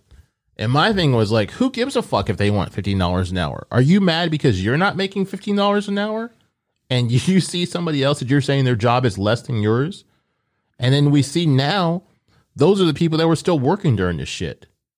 You know, a lot of these people that were bitching about people not, they don't want people to get paid were the ones sitting at fucking home. They weren't considered quote unquote essential. And. At the end of the day, I'm sorry to tell people this $15 an hour is not a lot of fucking money. Six hundred dollars a week. I mean, you're not including taxes, your fucking insurance, your rent. I mean, you're still going to be below a little bit above the poverty line after taxes. because when I talked to the person at Amazon, uh, I saw there's like an Amazon thing over there somewhere. Uh, they were like recruiting drivers and stuff like that, right? And I was, I mean, I was happen to be, I was like, I'm gonna go talk to him. This is before I started working at Budweiser. I was like, and I went over there. The guy's like, oh yeah, man, um, you know, you sign up. It's non DOT. You know, you um, you know, you just run your route. Once you run your route, you're done. I was like, oh, cool. Um, What's, non DOT? you don't have to have a Department of Transportation um, um, card. Like- yeah, Oh. so if you are non DOT, uh, then that's what they want a lot of people to be now. Uh, that's why the vans are smaller. So, uh, like the FedEx trucks, like the your packages, those are uh, those are DOTs because they're big. So non DOT would be Oh, something you like that. like the, the Amazon, like the Euro van? Yeah, yeah, yeah, yeah. Like the sprinter vans and stuff. Those are those are considered non DOT. Um, but um, he was like, yeah, man, you know, uh, you make um, and he was like, yeah, you make between uh six hundred and seven hundred dollars a week. I was like, and so I was like, I know how hard this job is because I did it, you know, and I was like. So that's like fifteen bucks an hour. I was like, oh yeah, yeah. He's like, yeah, man, this is uh, you know. I started talking to him. I was like, oh yeah, oh yeah. I was like, mm, mm, I'm not doing that hard ass work for that. You know, I was like, I'm just gonna wait. But I think the thing too, it's like, I okay, I go back on this. Like fifteen dollars an hour is not a lot for today's standards. So if it was maybe 20, 30, 40, 50 years ago, oh, it be- yes. but you'd be banking. But now where everything is getting more expensive, like that's where the, the, the problem is. Everything's getting more expensive. There's there's cost everything costs more, but the pay is not catching up with the costs. It's like that's why I started shopping at um at Aldi. You know, it I can't tell the difference in the cheese or the egg or, or the bread or whatever. You know, like, and it's Aldi brand, whatever. But like, it tastes fine. And I have a cart full of shit, and it's hundred bucks, right? Maybe a cart full of as much shit I've had. And if I went to Kroger or Saint uh, Kroger or Walmart, would have been like at least one sixty, if not more. Yeah. How do you? Th- what do you think it is that they are able to to have their food costs so low? I really don't know how they do it, but they have the same model as Trader Joe's, kind of. Yeah, Trader Joe's isn't expensive. Yeah, so like it's, it, I don't know how they do it, but it, like maybe they, maybe they actually like own the farms. You know, well, Kroger owns their farms and Walmart owns their farms and all that kind of stuff too. But like, you know, when you go buy meat, it, you never see like Kroger meat. You see Kroger like beef, but you don't see like Kroger chicken. I don't think, right? Unless it's frozen or something. But there's got to be something they're doing that that's eliminating like a whole section of people that have to pay to get to their stores, I guess, or whatever. Yeah. So maybe that's what it's from. Hmm. Because like uh, they had egg, they had a dozen eggs for like twenty five cents or something like that. I don't know. How do you? How do you guys feel about? What are you looking at me like that? Oh, for? we're talking, so I was like looking. okay. What were you saying, Michelle? You're down, boys. Um, how do you guys feel about? Um, you know, there's certain people in social media that you know have negative things to say about the Jeff Bezos of the world and the Bill Gates and the Elon Musk's because of their wealth and you know will say things you know like like Jeff Bezos owes somebody something. Um, how, how do you guys feel about that? You know, I, I think um, if you work for something, it's yours. you know, he worked his ass off, right? I mean, he he didn't he didn't wasn't sure it was going to become what it is. He didn't know this, but in the beginning, he worked his ass off. I'm sure he put 18, 20 hours a day, you know, or whatever, 16 hours a day, like everyone else that owns these own businesses that are multi-billionaires now, the richest man in the world. And he doesn't have to do shit with his money. He's earned that. And to get mad that he's not eradicating homelessness or poverty is is silly because putting like we talked about this before putting putting a homeless person into a, a tiny home isn't going to fix the problem it may actually make the problem worse because now they're going to feel even more trapped because they're mentally ill that's what the problem is and you know they, they don't have to do anything with their money So like when when Melinda and Bill Gates donate say 200 million to whatever charity they decided to donate it to, and people like that's it, they're worth they're worth a 100 billion. That's all they're going to give. Well, motherfucker, you won't even give five dollars at the grocery store when you're checking out at Kroger when you scan a little the hunger uh, the food bank thing. So what are you talking about? Yeah, like round up your round up to the near, nearest dollar. Well, yeah, you know, like here in Memphis, they do the they do the MLGW bill. They round up the thing and they put those cents into like the low income. Uh, they pay help with the low income paying. Like and people like got they were outraged by that, so they had to do they had to create a um opt out thing. It's like it's fifteen cents, sixteen cents, maybe eighty cents. Like, but you want these multi billionaires to give their money, but you won't give this so little bit money. yeah, You know, like I don't know. yeah. I don't know. I guess if if, if someone's hard up enough on money, it might that fifteen cents may make a big difference. Right. To But- like you know, gas in the tank or something. I Right. don't know. That's that's to true say. too. And then, but then, how many people that have worked for, say, Jeff Bezos at um, Amazon are now also multi hundred heirs or millionaires? I mean, and uh, uh, uh, and or or maybe even billionaires working for him, You mean right? like hundred thousandaires? no, no, like mil- like millionaire, like you know, like hundred hundred millionaires, you know, like one hundred million, like Yeah. that, that their net worth Really, really. but like yeah there you go but like you know that's um you, you don't ever think about the people that have climbed the ladder at these companies that are making are wealthy now because of what he created Sure. right Yeah. now they're, they're the entry level jobs are tough yeah but if you work hard you you won't you won't be driving that amazon van forever you won't be in that hub distribution hub forever you know it it's always comes back to what you want out of the job also if you want to be the salesman selling the uh, this case of beer for the rest of your life, like some guys are content, that's fine. But if you want to go up, you have to you have to you have to show hard work, and then you'll naturally just progress. Because the bigger the company, I think the more potential for uh, moving up in the company is. So that that's what I that's what I feel on that. I'm like Forrest Gump over here, and that's what I feel. That's all I got to say. That's about all I got to say about that. You putting the pen in it? Huh? You're putting a pin in it. What does that mean? That means you're stamping it. You're done. Oh yeah, yeah, yeah, yeah, yeah. What do you think about that? I I think I you know agree. I think the man made created this business. I think the first thing he started selling was books. Right? It was books online. Mm-hmm. um, and he created this thing and i'm sure there are like you said there are a lot of people that he has helped to make a lot of money that otherwise may have not have had that opportunity. And i think when you're a business owner you can do whatever you want with that money. You can do whatever you want. You can decide how you spend that money within your company Mhm. for um, whether that's in employee benefits or if that's um, you know outsourcing whatever that looks like.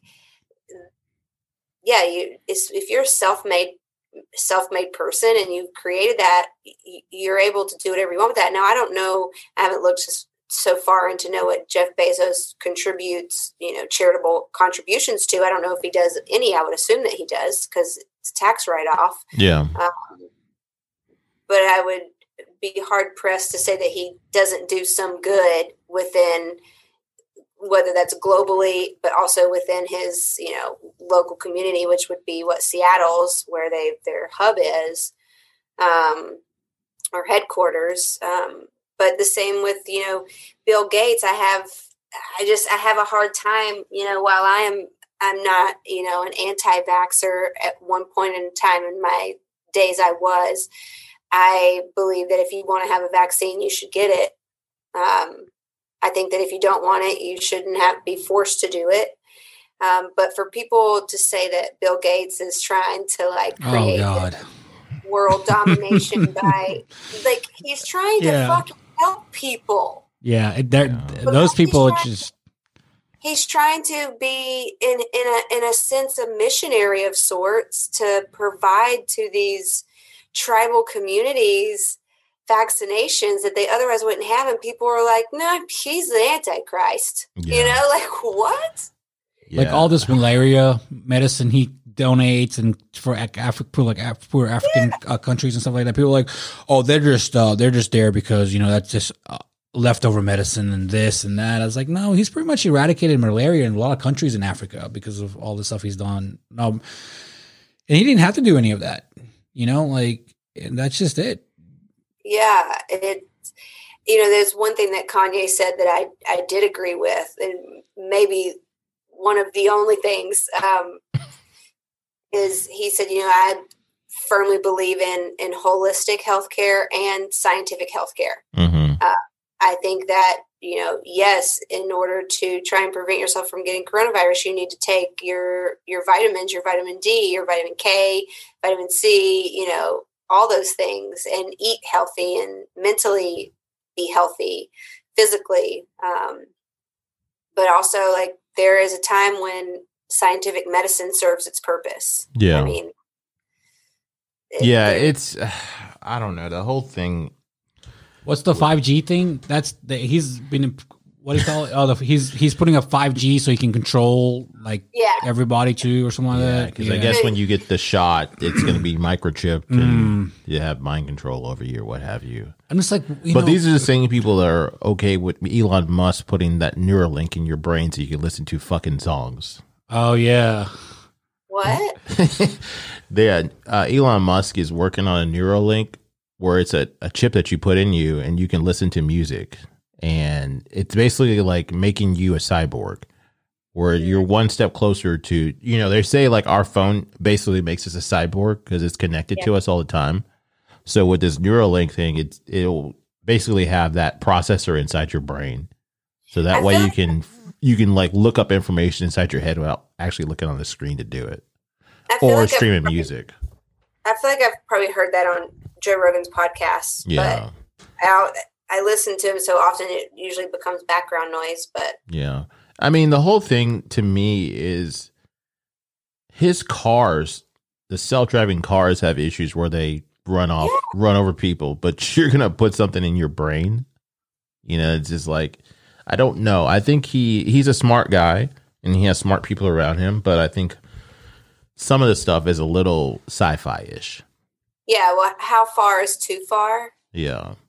Um, but I think that's where I think that's where we're going as as a civilization, and there's I don't think there's any stopping it. Yeah. I mean, we've we've seen that just in the age. I mean, like think about think about when AOL came out. hmm I was in middle school. I don't remember the exact year, but that was like you know the you've got mail, and you had the chat rooms. I remember oh, me and so awesome. I remember me and my girlfriends in middle school when we'd have sleepovers, we would take turns and we would be like, okay, you get the chat for 30 minutes and then, it, you know, then it's my turn and then you get to chat and then it's my turn. We took turns and we would time it. Yeah. And from that point until today, look at how much progression we've had Yeah. in technological advances. It's quite scary if you think about it. It's happened so fast. I mean, we went from the Nokia, well, we went from the Zach Morris phone to the Nokia with Snake on it, the Snake Mm. game, to you know an iPhone, and now Samsung has the the. Have you seen the Samsung phones that the foldable? Yes, I have seen that on. I've seen Those it online. so wild. A girl I work with has one and it opens up like a mini tablet and it's probably like as big as you know this the width of my hands hmm and it's a touch screen and then you fold it and then on the top will be like another screen so you can use it as a normal phone like an iphone and then you can open up and use it as a tablet Oh wow. That's impressive. it's super i mean I- samsung thinks like they're kind of the top advancement of phones aren't they they're kind of Yeah, I know. Like they always say, like their cameras are better than the iPhone, and a lot of the stuff that the iPhone finally gets. They've already had. Yeah, Yeah. Because they make I the, they like make the the- Galaxy, right? yeah, Yeah. But I think the problem with them is that there's different operating systems for their stuff. That's one of the beautiful things about Apple is it's streamlined. yeah You know, so everybody's on the same. That's why there people always make jokes about people that have Snapchat that have Android phones because it looks like it's so slow. But the reason what it is is I had to look it up because I always made fun of people that Androids too. But it's that the software can't keep up with it, so they slow it down. So that's why it looks so janky looking. It's not that they have a shitty camera; it's just that the software is not built for that particular model. I guess I've never. Mm. So, like, is it is it laggy on the the Android user's end or on a person that's watching an Android user's Snapchat video? See, I've never actually looked it on somebody that had an Android phone, so I don't know how it would look on theirs. But I would imagine it would probably look the same because you know it's just the app that's slowing it down. It's not the actual phone. Because if somebody Yeah. with an Android sent you a video or a picture, it's not going to look pixelated. It's just on the. I guess I could ask Williford actually, but to send me like if he has Snapchat or something like that, send me a snap. But um, Well, he He's text- out. no, he texted us yesterday and he was Green like, text motherfucker. he texted us yesterday and he was like asking us to come out. And then uh Raul sent a video and Raul's phone looked like he shot it on a Razr. I was like, what the fuck Oh, is this was- shit? I was like, what the fuck? It was so bad. I was like, oh. And then Williford's like, it's because I have an Android. And I was like, no, it's it's Raul's shitty phone. But um, yeah, that's what it is though. It, they slow it down for because they're it's not built for that particular model. But you can build a program around. That's why a lot of times people have hard times building software for Android phones. It's because there's so many different models and so many different operating systems. With an iPhone, it's all union. You know, it's all one. So that's how you can get it kind of concise. Mm. Yeah. You know, I um I bought around I think at the beginning of COVID actually I bought like the uh, Amazon Fire tablet Mm-hmm. and I bought it specifically for an app that I use for to learn the bass guitar and because I was tired of using it on my iPhone because it's just too small and I can't use it on my laptop because it doesn't have like app capability or whatever. Yeah. So I got this fire tablet, and then when I got it, I realized that they don't they they don't have a normal app store. It's like an Amazon app store, Mm-hmm. and so I had to then like go in and do what do you call it when you like Jailbreak um, it. Yeah, I had a jailbreak to get Google Play Yeah. onto Mm. the tablet so that I could download, you know, um, apps that I have on my iPhone. Mm-hmm. And it, it ended up working out. I mean, it works, but it was just like that workaround that you have to do. Yeah, like I said, it, I mean, it's just so difficult sometimes to build something for something that's so different than what they normally have it for. Because that's why sometimes, like I think it was Instagram was only on iPhones for the longest time, and then they finally came out with an Android one. Yeah, I don't know how all of that works, but you would think. Well, I guess iPhone, uh, Apple would have to go in and, and try. Can, can they like buy them out? Buy out Android? Is that even a thing? I mean, I don't know. or is it because it's not like there's not one company? It's Samsung and it's Well, I think there's more Android. Android. There's more iPhones. Android is yeah, the actual app uh, yeah, or the is application, the software. There's more phones running Android than there are iPhones because there's, like you just said, there's so many different companies that use the Android operating system in their phones. I see. So Mm. Apple should just buy Android then. Yeah, that way. But then that would be like a monopoly. true. I guess they couldn't. Huh? Yeah. Because, you know, that would be a whole thing. It's like, because that's whenever they try to do like T Mobile with Verizon or something like that. They're like, no, you can't do that. You're going to be too big. Mm. Well, uh, Sprint and AT and T just merged. Did they really? Yeah, I have Sprint, and I got a, a notification that they merged. They, it was like right in the height of, of COVID. I'm guessing maybe that's why they may emerge merged to keep them from going out of business. I'm not sure. Uh, Sprint is so cheap. Like your, uh, what's your bill? Um, I have unlimited everything plus phone insurance. It's like a hundred and five bucks. Yeah, it's Yeah. not bad at all. My bill is like I don't even know why I pay for unlimited stuff. Anyways, I don't talk on the phone, so like I don't need a bunch of talk time. yeah. You know, The best just is, oh, go ahead. I'm sorry. That's okay. I was just saying, I just like I've had it for so long. I still have the same phone number I had when I was 16 when I got my first cell phone. Yeah. Yeah, it's like I have you know unlimited data on my phone, like a grandfather clause, like a plan. I mean. And the lady was like, "Oh, you need to switch it because once you switch it to the new plans we have, you will save like thirty dollars a month." I'm like, "No, but as soon as I switch it, you guys are gonna get rid of it unlimited, and then I'm gonna be fucked." And so Yeah. it's like, yeah, I'm not doing it Yeah, the best is like I get like a message every month, like I'm going. over your data. Yeah, it's like, well, not over my data, but I have unlimited data, and they're like, you've used 16 gigs. If you go over, we're gonna throttle your shit. And it's like, how is it unlimited then? That's Like, so are you- funny because I got that text message at 6:30 this afternoon. Your data Dude. use this month has reached 16.5 gigs. If you exceed 22 gigs before your next cycle on 1114, you can still use unlimited data. However, your speeds may be reduced in areas with network congestion. Wi-Fi helps avoid reduced speeds. Like, Yeah, it's supposed to be unlimited, but, yeah, it's really they're gonna throttle me. Wait, what company is it? AT&T. AT and T. Yeah. Well, it sounds like maybe they're just saying that you're using your phone mostly on data, not on Wi-Fi, right? Yeah, probably. I don't ever log into the Wi-Fi anymore. Because you're, you're you're mobile, you're not at home. You know. Yeah, Yeah. But I mean, if it's unlimited, why would you even send that text message? I remember one. Yeah, Yeah. I remember one month, uh, one year. I mean, one month, like a couple years ago, or like maybe two years ago, or something like that. I was using like 60, 70 gigs a month because it was unlimited. I was like watching TV on it. I was, you know, doing everything on there. Because I had to change mine. I, I had to get an international plan when I went to Spain last year. Mm. And they only let you have, on the plan I got, you can only go over so many gigs of internet per day and some other stuff. And so then when I was there, I was like, I kept going over and I was like, this is bullshit. So then I got this plan now where it's everything's unlimited. For so you just have a, a basic international plan all the time. Yeah. What does that cost you? Uh, I think I pay, I think my bill's like 140 a month. That's But not part part of that is because I got the I do the payment plan on the phone. Mm. So And you my- have insurance.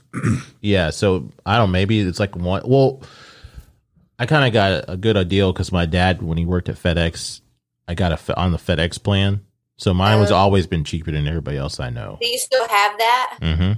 Yep, You're just you're cheating the system now. I'm privileged. um, when we were in Mexico last Look at you flashing that FedEx privilege. Yeah, when we were in Mexico last year, um, I remember l- checking us in at that Mexican restaurant we went to. yeah. and it charged me like nine dollars, and I was on the internet for like a minute.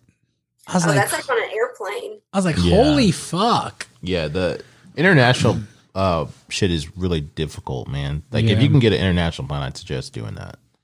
You know, I'll um when I when I get flights, I'll like prepay for my uh, in-flight Wi-Fi because a lot of the times I'll work while I'm on an air on the airplane. I mean, whether it's like I'm not taking a work trip just to like stay caught up, Mm-hmm.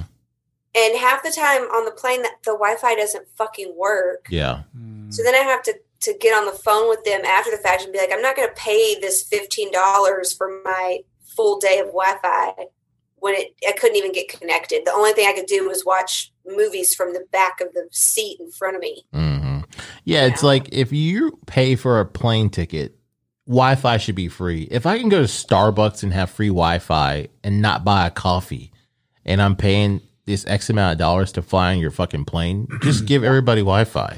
And now you feel know, like that's the reason why you shouldn't have we shouldn't have universal Wi-Fi. Yeah. there's uh like there's actually people that go to like these places just for the Wi-Fi. Like Yeah. Taco Bell. Uh, I saw something. I didn't read the article, but there was this little kid who his family didn't have Wi Fi during this whole thing. That's oh, they didn't on. have internet at home. Yeah, and so, he was like outside the school. he was outside of the Taco Bell. Oh, was it? he was Taco using Bell? Taco Bell's free Wi-Fi, and then somebody snapped the photo of the kid, and then uh, the whole area where those kids are from, they they were given Wi-Fi and all that stuff. Like, Oh, that's good. I was like, why would you not give? Why is the internet not free, anyways? Or like a lot of these kids now, they they international Wi-Fi. hmm they should have be uh they should have hotspots for the kids. Yeah. You know. Maybe that's what it was. They gave them a hotspot. I don't know what it was, but they they ended up not having to sit outside, like literally outside of the Taco Bell to use the Wi-Fi anymore. And they also say we have some of the slowest internet here in America compared to other countries. Like our speeds are so We have a lot ridiculously of slow. slow things in America. Oh, it is what it is. Mm. Did you want to stick around for uh, Raul's? Um, did you I know? do. I do. I also have a question for you guys. All right, what's your question? Well, I want to hear Raul's. Did you know? Oh, What's the question? Oh, okay. Uh, scared. what was that? Oh. Hmm. Why? I'm just trying to figure out these noises that are coming out of you, man. All right. So last time we had Michelle on, we were talking about um, communist countries. Mhm. Remember? Yeah. And uh, you you were like, well, do some, get some data on this, and I was like, all right. Can you cite your sources? Um, it's the internet. I mean, I don't can- fucking I know. can find anything on the internet. Well, I mean, everyone, everyone. I looked at a couple of things, and it was everything's legit. It, everyone had pretty much the same stuff. Fact check it. I did. The internet was my fact check. Um, so the ch- communist countries in uh, the world currently are China, Cuba, Laos, and Vietnam. I thought North Korea was a communist country also, Mhm. but North Korea is a dictatorship. It's not the same thing. okay. Okay. And uh, oh my god, I can't read my handwriting. Yeah, it looks like shit. Uh, oh, the USSR was the biggest communist country until um, from 1922 to 1991. You know what happened in 1991? Ronald. What? Um, that's when the the wall came down. Berlin Berlin Wall? The Berlin Wall, yeah. And um, Was that Gorbachev, Ronald Reagan? Ronald Reagan and Go- Gorbachev made the the deal. You know, like the Yeah. peace, peace. What is this famous thing, Mr. Gorbachev? Tear down that the wall, or something yeah, like that? something like that. And um, 99 Luft balloons go by. Yep. And uh, I'm in. A, I'm actually in a play in elementary school about. Um, it's called Peace Child, and I'm in it. Um, if anybody has that, um, it'd be What is it great. called? It's called Peace Child. It was about uh, USSR, and you know I'm only in the play because I'm in the school, so that's really the only part of the reason I'm in there. But I have the VHS, but you can't see shit on it, so I need somebody to like master that for me or something. Um, do you want to know what communism is? Yeah. Uh, it's a political and and uh, uh, Take your time. political and economic idea that positions itself in opposition to liberal democracy and capitalism. That's and I, I looked at a couple of different websites, and that's the same definition for it. And that's, Read it one more time. Political and economic idea that positions itself in opposition to liberal democracy and capitalism. So they don't believe in people. It's more like a class system. Yeah, so they they own everything. Yeah. So like So everything's spread out. Yeah, so that comes off of um like it's it what we know as communism now today is off of what Karl Marx created, Marxism. hmm So that's where the the country the the, the government owns your you know all the all property, all um they own the ownership of all the wealth, economic enterprises and property hmm in the country, and that's what pretty much is still around in um, today in communist countries. Hmm. What is this sexual? What does that say? Huh? It says sexual. Oh, that was a diff. That was that was no. The did you know part is right here, man. It's Oh. just this is the did you part. Uh, I, right this, I'm interested now. What is the sexual thing? I don't know what the second word is. you wrote it and you don't know what look you at my wrote down? handwriting. Like it's Yeah, it I looks haven't- like I really don't write with a pen anymore, and I fucking I'm suffering from my own handwriting. I can't even. I guess it's even worse than you remember. Do you notice that you write better with certain pens than others? Yes. Oh my god. Like those shitty Bic pens, I can't write for shit with those. Do you want like the ones a that do like a 12 felt pack? pen? Like a 12 pack? Yeah, yeah, yeah. I can't write for shit. I'll with- tell you what. And Pen is is, important. Yeah. and this is not a plug, but what do they say? Pen is mightier than sword. yeah. The pens at Blind Bear, this is not a plug. but I'm telling you, they're the best. I used to steal. I used to steal them all the time. Oh, well, I actually, actually, I, Oh, the, the, I see. The, the pins at Blind Bear. yeah. So I actually have the right, had the right to take them because, um, I would have like a hundred dollar tab or fifty dollar tab. So the pen, cause the pen comes with it. Oh, okay. So over the course of like a year, I think I ended up with like three hundred of her pens. Huh. So you went to the bar every day? Well, You don't remember what kind of pins they were? no, they were just regular. I, I have some still, but I ended up to like just I don't know what I did with them, but I think they're still in my possession. I believe they are. But that's uh my well that was my did you know Oh, that about was uh, communism. that was great. Yes, sir. All right, All right. Michelle. Uh, what's your uh, question? I want to know what each of you appreciate in one another. in regards I have no comment on this this. has to be this has to be like what do you what is one thing one or, or more things that you genuinely love and appreciate about each other This is this is gay. I don't want. What's gay about that? Oh, I don't want. This. I have nothing nice to say about you. let, let's say that it's um it's a moment for you to explain and and state why you're friends with Tony. You've been friends with each other for how long? Like if there wasn't something there, then you wouldn't fucking be friends, and you wouldn't be roommates. He's very uncomfortable expressing feelings.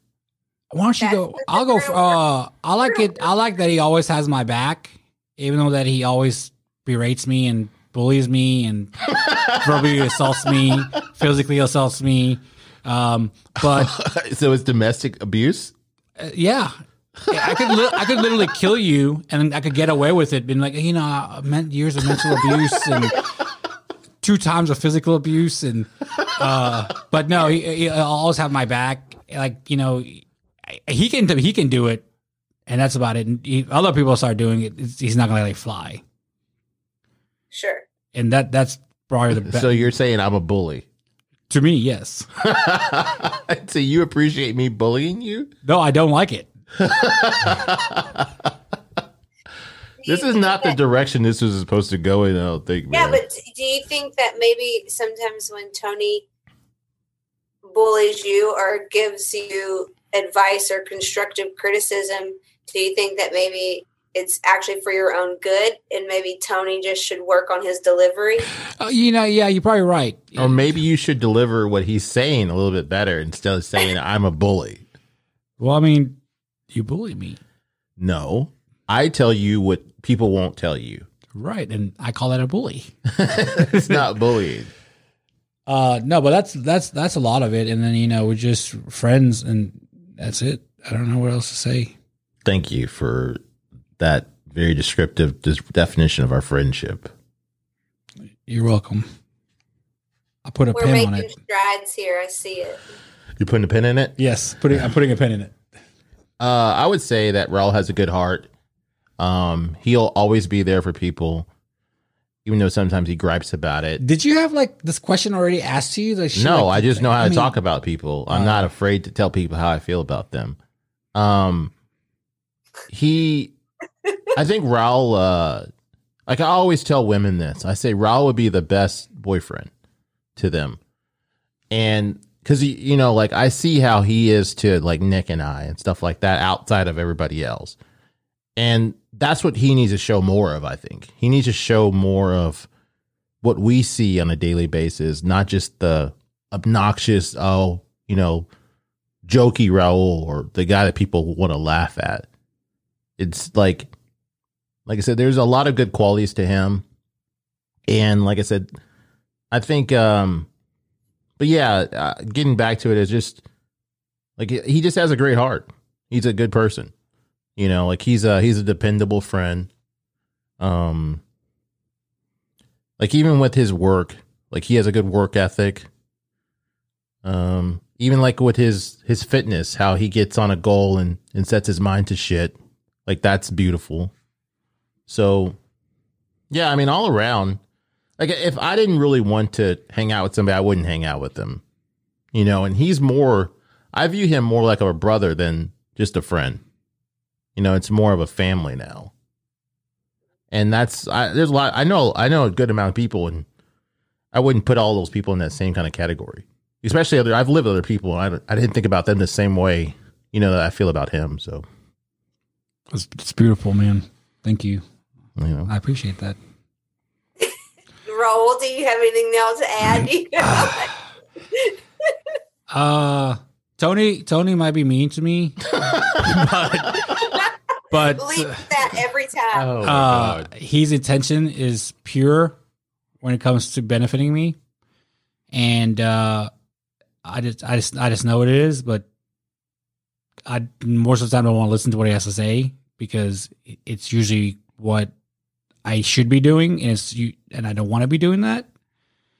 And uh, I mean, I, I I can call him for some stuff or whatever I need, but like he's gonna bitch and probably say no five hundred times, but then he's still gonna do it. Well, like hey, like thing- I'm like hey, I need help um, setting this up. He's like, no, you'll figure it out, and I'll just pretend I'm doing it, and then or trying to figure it out, and then you know he'll walk by and it's like, what the fuck are you? And it's not done, and he's like, Jesus Christ, man, let Daddy come in here and fix this for you, my son, and then he you know fixes it for me. my thing with him is he doesn't try. Like he gives up before he even like the first thing he's like, I can't. I was like, you didn't even try. Like you got to take that out of your vocabulary. Like you're never going to get anywhere in life if you think you're you're never going to do anything. And the, my thing with people is when you care about somebody and you see them not doing something, it's like it hurts. Because like you you, I should not have better aspirations for you than you have for yourself. You know. But Like- you see the potential that they have not yet seen in themselves. Yeah. And like if I'm telling you, you know, do this, this will be better for you. Like start doing this, you know, like just trying to help you guide you down a path. I, I don't look at that as bullying. I look at that as guidance. Mhm. And especially if I know you're not willing to try, you haven't even tried and you're you're just going to say I can't do it. Like to me that to me that's just a gross it's it it's it's disrespecting yourself. Cuz there's so many people out there who would love to be in the position that we are that can't do something. They literally can't do it. And if you're an able-bodied person or you're not mentally challenged, and you're always to have that defeatist attitude, to me, that's just disrespect to you and anybody else around you.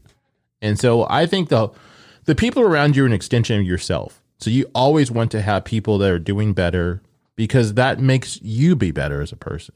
Like I don't want to hang out around people that think they can't do something or or they're just ready to quit. Mhm. You know, and that's why I try to tell him I'm like, you know, stop saying you can't do this or somebody's, you know, like it's basically like saying that you're not worthy of what I think you're worthy of. Mhm. You know. So Well, it goes goes back to you know what we said at the beginning of the podcast, as far as like, well, well, first of all, I can't, never could, but also you you will make the effort or the time or you know the learning of doing something that you thought that you never could. yeah. um I, I think it was Joe Rogan's podcast, and he said something to someone about like, well, why don't you just you know learn that language before you go to this place or something? And they were like, I can't do that, and they're like, you know, could could you learn a language? And he was like, yes, I, I absolutely could if I wanted to devote my time to do that Yeah. absolutely anybody could. You know you could do anything. It's about what you invest into it. I um, appreciate and love your friendship and you could call it a dynamic on on your podcast show but um you guys have like it's always it's tony and raul it's tony and raul. Um and i think that you guys prove that your your friendship has something there whether you can articulate it or not there's some some kind of Bullying. some yes I call it bullying. there's some kind of bro magic happening there Well, you know, i think it's great thank you. Uh, appreciate that. And people are like, I think people, some people are jealous. probably You know, like, yeah, I was like, yeah, you know, we're just we're just friends. We just became close, and here we are now, like ten, like fourteen years later or whatever it is. You know, like But yeah, he still can't tell you how he feels. He did. I did. I did. Like oh god. we we you know talking about stuff like that. It's just something we I just never really do. I didn't But grow I up mean, like, I, I, didn't tell grow up I tell that people that I love them, and you know, like, um, you know, like Eubank, he always says, and he used to get mad at me when I didn't say it back to him on the phone or something, and like, I'm like, I love you too, and he's like, what? I was like, I love you too. He's like, say it, man. I was like, uh, I love you, man. Sorry, you know, and now it's like, it's just like easy, you know, and like, but it just, it, it just comes with time, I guess. You got to connect with your your inner um, softy, you know, which that's not ingrained into. I mean, a lot of you know men are are trained almost in a way to to be hard, and you got to be the tough, you know, and you don't have to translate that into your relationships, you know. it doesn't have to be quote unquote gay, as like he said earlier. Right. That's not what I meant. Like I mean, I mean, like, oh, this is gay feelings. I didn't mean like that. Like, but We know what you meant, but but I can see where it comes, where you could, Yeah. where people may have thought that. But yeah, yeah. I want to say something. Um, so there's a guy that recently passed away that was pretty big in the Memphis community, and I see a lot of outpouring of love when people pass away, either famous or not, or people in our lives, and it's.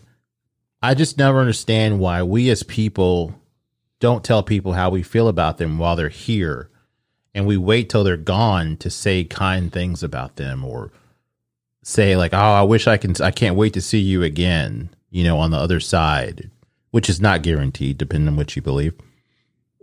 And it's like if you miss somebody, it's like to say if you miss somebody, text them or call them or go visit them. Or if you want to tell somebody you love them, tell them now. Don't wait till somebody's gone to tell them good things about themselves. Like I made a post a long time on Facebook and it was like the only time a man gets any kind of admiration on Facebook is when it's their birthday or they passed away. And it's just like, you know, we as people just need to let people know more while they're in the moment and here with us what we feel, how we actually feel about them. You never know if you tell somebody something good, like just something small can boost somebody's morale. And like I said, just don't wait till somebody's gone to say something good about them. Like say it while they're alive. So that's what I wanted to say. well, um, you know, like I was telling Clay, our friend Clay that came in town from Colorado. Uh, you know, I've never really told him that before. I was like, man, you really are a good friend to everybody. You know, I never said that to him before, ever. I see him; he's a good person, you know, but I just figured he knew that. And then me telling him that, he was like, "Oh man, I really appreciate that." I've, you know, people. I just thought I was like, "No, but you really are. You you stopped what you were doing to come here to help with what was going on, and and you know, you you kind of being like the rock for a lot of people." Uh, And he was like, "Well, I didn't, you know, I'm just doing me." But I was like, "I was saying, you know, you're a good friend to people." Yeah, because I think a lot of us, excuse me, we think good things about people internally, but we don't put it out there in the world, you know? And I think a lot of times people have a lot of regret that they don't say something to somebody, and that's why they want to put it out there after the person's gone. But it's just like, you know, there's a there's a quote or maybe it's a, a lyric from a song something along the lines of um, just how you you know someone becomes a becomes a king when they're dead and gone you know someone becomes you, you find that people start um, idolizing or glorifying someone after they've died and i think that's a natural thing for people to do hmm um, but then, yeah, it's like, you know, all the things that you should have said or you, you had the opportunity to say and didn't say. yeah. Um, I think that's a, a really important message, Tony. Yeah, it's like uh with artists, their art becomes more valuable when they're dead. Which is really weird. Like, why is it not valued while they're alive? Like, I'm not saying it has to be like a Picasso or whatever like that, but like, it's like you know, there's Van Gogh's or paintings that are worth like hundreds of millions of dollars, but when he was alive, wasn't he like poor? Probably. I mean, as they say, starving artist. Yeah, like You know, most people, like I said, I just don't understand. And that's another thing too. I don't understand we why we as people, like somebody's more likely to give a birthday shout out to like some celebrity that's not going to respond to them than Yeah. somebody in their own circle. Yeah. You know, that is true. so it's like, I don't know. I think we we're connected on everything nowadays, but we're so disconnected emotionally. There's not a lot of emotional intelligence in this world. Yeah. And you know, getting out there and like I said, just tell somebody something good about themselves or tell them what you, how you really feel like if it's something positive or or, or loving. Like don't wait till somebody's gone cuz we don't know when our our time is going to be punched. And so you don't want the last conversation to be with somebody just some bullshit and nothing thoughtful or, or insightful or loving. So, like I said, just tell somebody how you feel and that you love them and don't wait till they're gone to express those feelings. You're right. That's very sage advice. Doesn't mean good advice. Yes. Sage, wise. Mm, Okay. So, Well, I would just like to say that I appreciate you guys and I appreciate you, Tony, for asking me to do this. Gives something to look forward to. And I think both of you are just great. yeah, like I said, um, like I told you about that friend of mine that was like, "Hey, I want to be on her list. I want to be a part of her emails." You know, like you never know what little thing you can do or say that can spark that somebody to think differently or or boost their morale. And like seeing your daily emails is is just a, one of those kind of things that just is a positivity that a lot of people need. You know. So keep it up. It's beautiful. People enjoy Yeah. reading it. Yeah, you you guys keep it up. Yeah. I think what you guys are doing is is good. I think you're having a also just having a, a you've got these diverse guests coming on, which is helping to tap into different people's interests. You know, Yeah. I'm sorry. Go ahead. Finish. I'm sorry. No, I was done. I was actually talking to a friend of mine um, yesterday, or yeah, yesterday. She hit me up on Messenger, and she was like, "You know, I just figured that." And she's listened to every episode to date, right? She listens to them we release them, and she usually listens to them with the first or second day, um, or if they're really long, three days. but she was like, "Yeah, I love how you guys are doing, having more people than just your friends. Like, you know, you bring you guys are bringing people outside of your friend group. Like, you know, um, obviously you know them and you associate with them. They're your friend, quote unquote, your friend. But like, you know, you're getting people's stories that we don't know of and stuff like that. And that's real. And she's like, I really, that's really cool that you guys are doing that. And she's like, I like how you brought, um, uh, she's like, I like how you bring in like different people from di- all different walks of life, not just your buddies from Club One Five Two or whatever. You know what I'm saying? Like, and and that's what and, and that's, huh? Sorry, I mean interrupt. How so? Like the people that you brought on. I mean, are these all people that you you know talk to on not on a regular basis, but they're people that you already know, or have you? Um, like for example, what was the the um, local politician that you had on? See, Oh, Rob now, White. I've known Rob a long time, Okay, and our our conversations were usually like, "Hey man, how, you know, like how you doing?" and you know, like cordial stuff, you know, and and that would be kind of it. It was like really It- Surface level. surface level stuff. It wasn't like we weren't like you know. So what's going on over here? You know what's going on there. It was more like surface conversations, and then you know we asked him to do the podcast, and we learned a lot more about him. And then like um like uh Laddie, you know I I've known Laddie a long time, and I I never really known him until I listened to him talk about stuff and you know how he got started and stuff like because I've never asked him stuff like that before.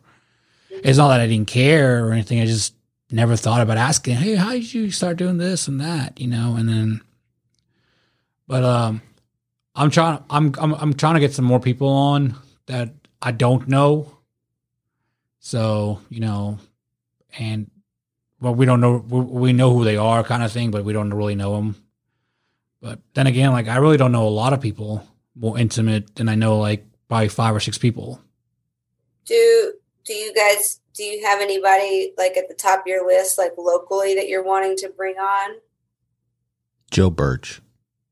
Oh, that'd be pretty cool. There's Joe Birch. Uh, WMC five, Channel five. Channel five. Um, drive. He's the drive time anchor. Oh, He's like the most popular guy. Or Dave Brown. Ooh, Dave Brown. would be No, I good. was just kidding. Uh, oh. yeah, I don't know. Today Um, the weather will be. Um, I don't know, like it just anybody because this is how it all kind of started in my head when we first started doing this. Is just like everybody has a story to tell. I don't care who you are. You have, like they say, a, a beginning and an end and a middle part, and that middle part is your story. So it's like, you know, somebody has something interesting to say.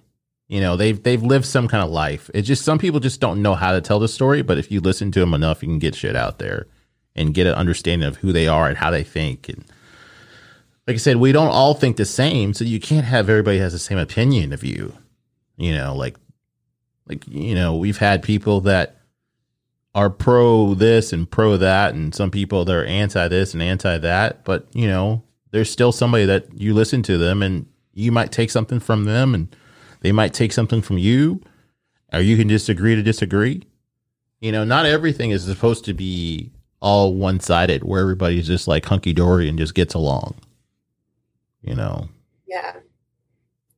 I got. well, it's coming with you know listening and, and tolerance, and I don't like just understanding, and that's hard for all of us to do when you know your opinion is is different than others. Do you? Do either of you guys listen to Sam Harris's podcast? i i know who he is but no i have i don't listen to it no, I recently just started listening to him. Um, I'm like three episodes, you know, in or three sessions in, but um, I I feel like a lot of his guests do. You know, he brings people on that may not necessarily agree with him, but they do a really good job of pulling, you know, pulling the the logic out of certain things or the the illogical side of things to say Yeah. like certain certain opinions have become like religions at this point um and I, you guys should check him out um, he does you do have to subscribe to him it's like a $50 annual fee Mm. but if you don't have the money to do that he also um, you can um, request to have a free membership and they pretty much approve all of those requests Mm. Yeah, I I think going like circle back to when we first started talking. I when I was saying like we don't have any original ideas and we're all just regurgitating information that we've heard from somebody else. And like most of these people that have these set feelings on something, it's like, do you really believe that? Or so to So they- listen to somebody else say something, it might put a little chink in that armor and maybe like, oh wait, that's not what I was taught. That's not what I get told daily. So that's what I'm saying. You got to. yeah I think you as a anybody as a person needs to have a more diverse group than outside your bubble. Because right. if you only are around people like you and to think like you, you can't. You'll never grow. or or you'll never understand other people. Yeah. So if all your friends are the exact same, like Tony just said, and then, but then you're trying to tell somebody that's a per, say you, you all your friends are white or something, and then you're trying to tell a person that's colored that what they should be doing because you know what they should be doing because just you've been told how they should do it, right? Like how are you gonna try? How are you gonna try to go over there and try to tell them? Like you know, like it's just to me, I don't think it'd work. So if you you have if you have multiple if you have a big circle and it's diverse you're getting feedback from all different walks of life instead of just one walk of life Mhm. Yeah, I think too. It's hard though, like in the, the you know age of information too, or the age of you know clickbait headlines, and again the Right. the, minimal attention span that we as humans have. People pretty much will read a headline, read the first like couple paragraphs, and then be done. Mm-hmm. Um, and I think you have to determine like what's the source of the information that you're getting. I think it's important for people to to do their own investigation on things that they're hearing. Um, you know, to to determine what they believe for themselves, not just because of what someone's telling them. You know, like for example, I have gotten in many debates with my dad, and it's like he's not tech savvy. He doesn't know how to Google anything. He listens to Rush Limbaugh, and that is it. Yeah. So his opinion is only what Rush Limbaugh is saying Mm-hmm. and whatever his guests are saying. And so having a conversation with him is really difficult because he has no idea that there is all this other information out there and other ways to look at things. Um, he just hears what Rush Limbaugh says, and if Rush Limbaugh says so and so, you know, Fox News gives fake news or something, my dad's going to go with that Yeah. because that's all he listens to Mm-hmm. um, where you know the information that we have, while it can be skewed or fake or you know not legitimate or falsified, it, there is real information out there too that could be used to to our advantage. Well, you know, that's like uh, um, people sharing articles on, fa- especially on Facebook. And you know, I can I can create a website and I can call it whatever I want to call it, and then ha- you know, and then have it just spit nothing but lies out. But if enough people start sharing it, my article, my articles, then people are going to start believing it, right? So it, Yeah. it's kind of like that. I don't believe shit I see people post on Facebook. If I want to believe it, I'm gonna go like CNN or MSNBC or Huffington Post. You know, those those are credible. You know, those are legit. Yeah, You know, so that's where I'm going.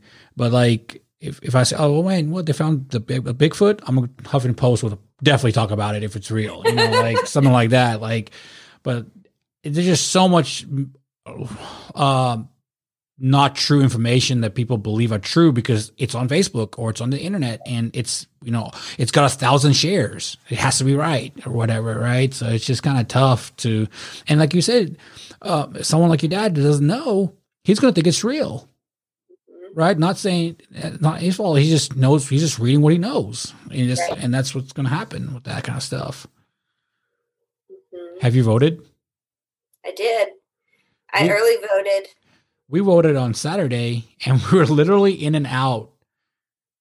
And it took us longer to get to the place than it did for us to vote. We were there for like maybe two minutes or three minutes tops. That's good. Oh, and congratulations on your first time to vote. Right, this is your first Yeah. time to vote. My first time, That's and, awesome. and Tony's first time to vote. Really? Y- You know, Mhm. he's he's not into the the girl thing, like taking pictures and shit like that. So that's why he didn't get a picture with. No, I talked about it on Rob's um because I grew up Jehovah's Witness and that was Oh, against, you know and I've been out of that for a long time, but some stuff it just takes a minute to get if Sure. you're so used to doing something. And Yeah. then so like I remember 2016 I thought about it, but the way they have it set up now, like every time I log into anything social media related, they're pretty much showing you a blueprint of where to go to vote or to register to vote. So there wasn't there's not an excuse not to register, you know. I mean, you don't have to. It's Yeah. it's a it's a what they say it's a right, It's not a right, yeah. you know. Or it's a privilege, not a right, or whatever. Do you ever but- think that they'll have voting where you can just log onto a website, like a secured website, and you can vote on there instead of having to actually leave your house? Well, I don't know. I mean, it- they'd have to figure out a way to make it secure, which I would think that they could. I mean, like uh, in Oregon, we have mail-in voting, and that's that's all. That's nobody goes to a polling booth here at all. Um, you get first they send you they send you two. Do you guys get voter pamphlets in the mail in Tennessee? I don't think so.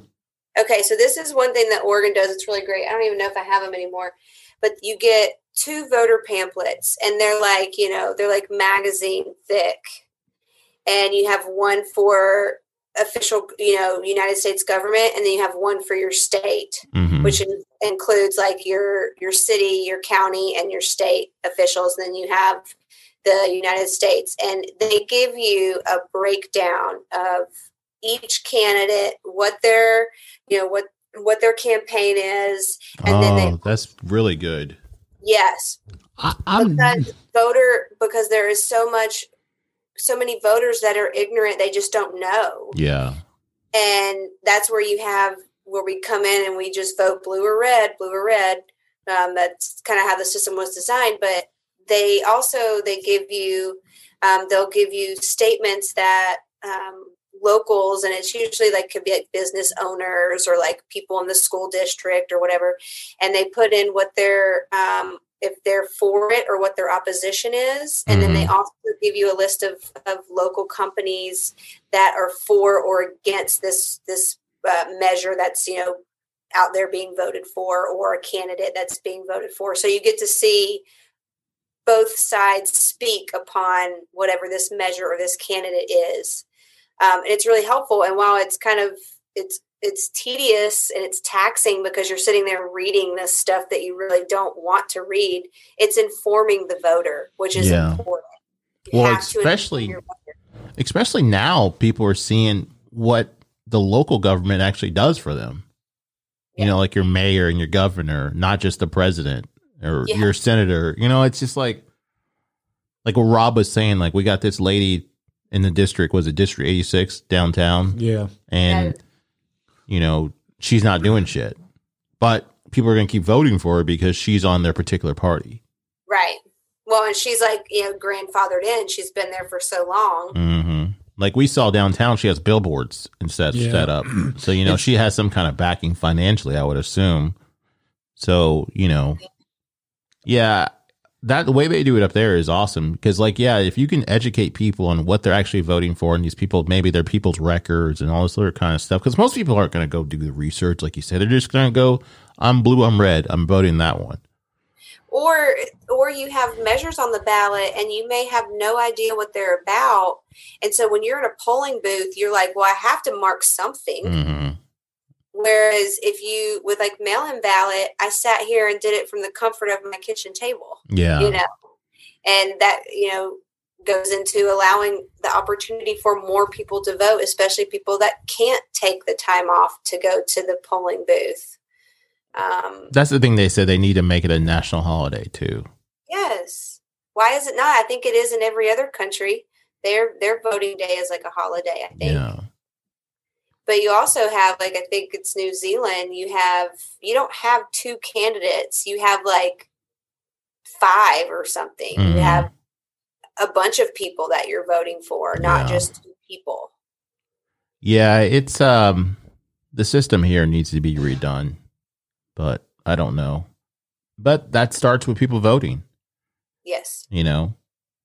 And well they've already we've already like reached numbered numbered um voters just in in this early election right yeah, yeah, I saw something the other day where it's like I think it was like Michigan, there was like 7,000 people that early voted or actually voted or something like that. Now it's like 20 something thousand or 50,000. It was some insane number. I have it on my phone yeah, I think we've I think we've topped records um, in in history on.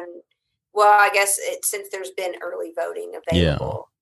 And So you know, guys, oh, go ahead. I'm sorry. I was going to say you guys were able to get like in and out pretty. Oh, yeah, it was super. There was quick. nobody there. There was more Where people working.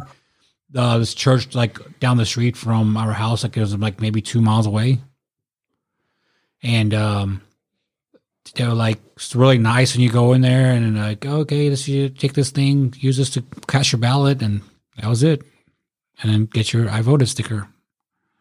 Nice. Yeah, it was. what Um, were you going to say, Tony? Oh, I don't remember now. Um, it probably wasn't that important. Like my friend always says, I always, my friend Cynthia, every time I forget something, she's like, oh, it must have been a lie. I'm like, I don't remember what I was going to say. She's like, oh, it must have been a lie. No, you don't tell any lies. No, no, she's not saying it about me, but I guess that's like a saying that she's, she's always said that ever since I've known her. Like anytime somebody forgets something, she's like, it must have been a lie. Oh, I see. Just kind of her thing to say Yeah. like that. I was going to say something. Oh, I was watching this movie and I haven't finished it. Borat. No, no, no, no. no. Oh, t- I don't want to spoil that, but that is a good fucking movie. I know. That I is need a watch good it. movie.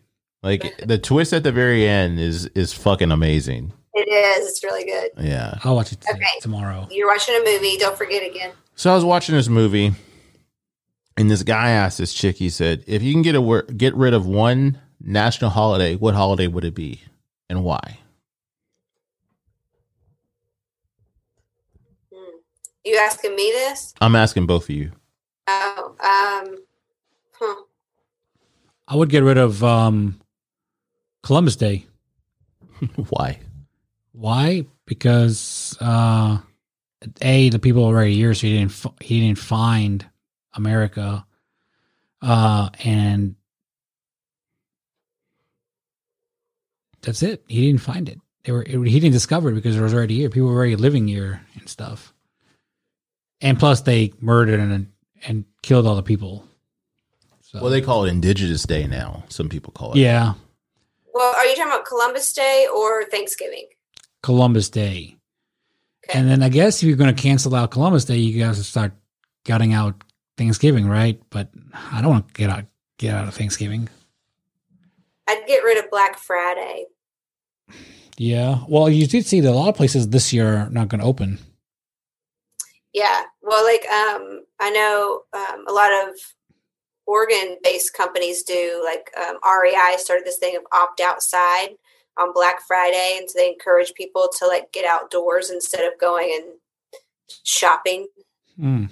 for things that you don't really need, just because it's on sale. You know. But is it really on sale, or is it just what you know? Because they may have just marked it like it's usually three hundred dollars, but you know we're going to charge them two eighty nine. They're going to think they're getting a deal, and they're going to buy a bunch of Yeah. them, right? It's like like they're going to put it, they're going to put it in the ad, and Yeah. they're still only make they're still making great money on it, right? Or Yeah. or in the beginning of the year they were selling at three hundred, and and Black Friday going to sell at three hundred, but we see it in the ads now. We think it's a sale. Yeah, or they could just up the price like uh, you know a few months beforehand. All right, When, Did I talk about that on here earlier, or was I talking about that with Nick? I think you're talking about Nick. Okay, so I saw this thing. It's called. um They talk about how like Steve Jobs was a master marketer. It's called the anchoring effect. Mhm. And when he first came out with the iPad, he listed it for like nine ninety nine or nine hundred ninety nine dollars. And then when it came out, it was listed for four ninety nine. So then people were like, "Oh shit, that's a fucking deal." But originally they probably had the price listed for four ninety nine, but they put this fake number up here, so you think you're getting a deal. It's kind of like when you go to TJ Maxx and they'll have listed like say the a jacket's five hundred dollars, but we're going to sell it for one fifty. Right. You're going to put the value of the jacket At as five hundred $500. not the one fifty. I Uh, see. and what's that called? Anchoring Anchor? effect. Anchoring effect. It's Yeah. true. It's one hundred percent true because if something was supposed to be this and now all of a sudden it's this, you're thinking you're getting a great deal. Because if it's five hundred dollars, you're gonna be like, I'm not gonna spend five hundred dollars. But then if they come back and they say, Oh, it's two fifty, oh, I'm I'm getting the deal. You know, that's where you come Yeah. in there and you fucking think you're winning. It's like they give you these cheap ass TVs for uh, Black Friday, which Yeah. normally they're listed for five hundred dollars and they're gonna sell it for one fifty. Well, bitch, you know you can just sell it for one fifty if You really want it to. yeah. you know so it's it's just that whole thing of people coming in and think they're getting over on somebody but really they're Well, the ones getting over like- on us I guess you could look at like coupons the same way. I mean, or even I- like kroger you know like if you have the kroger card it's cheaper with the kroger card than versus Yeah. not using the kroger card yeah, yeah. Either way they're still making money Because I, I, I use, I, I love a coupon. do, you, do you say coupon or, or coupon? Coupon Coupon. Uh, what? What? Or coupon it, it, coupon or coupon? Coupon. Coupon. Coupon. i say coupon coupon. Do you, may I- do you have a coupon? Coupon. do you use that browser honey Yeah, I do. does it wor- does it work Sometimes, yeah. What is it? What is it? Depends. It's a It- it- browser edition that you add onto your browser, and when you're looking for something, to say like on Amazon or Best Buy, it'll find a better deal somewhere else. It's kind of like how you I- add do like ad blocker. It's like an extension thing like Yeah, that. Oh, okay. Yeah. So I've never, it's never worked on Amazon for me. It's worked on um, like Groupons Oh, nice. to get like, you know, if it's like a save 25% code or something.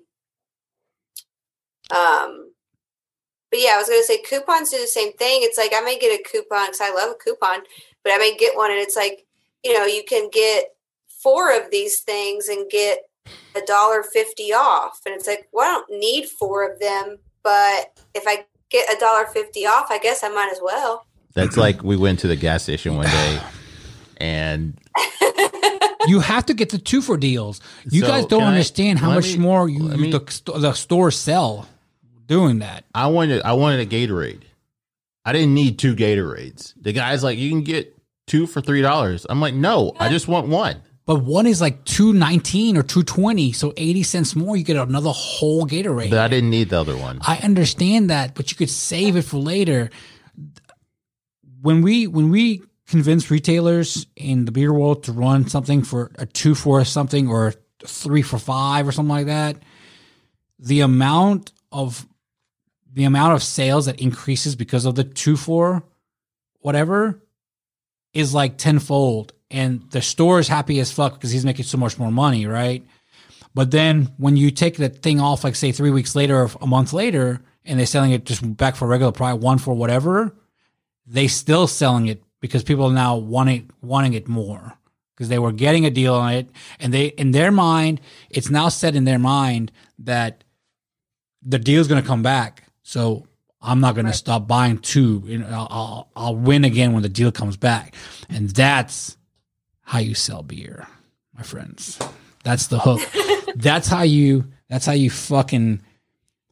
That's how you fuck the customer in the long run because But There- the, but you're How- why would you want to fuck the customer? you're not you're not technically fucking them, but they're spending more on your products. You see what I'm saying? Mm, sounds kind of shitty.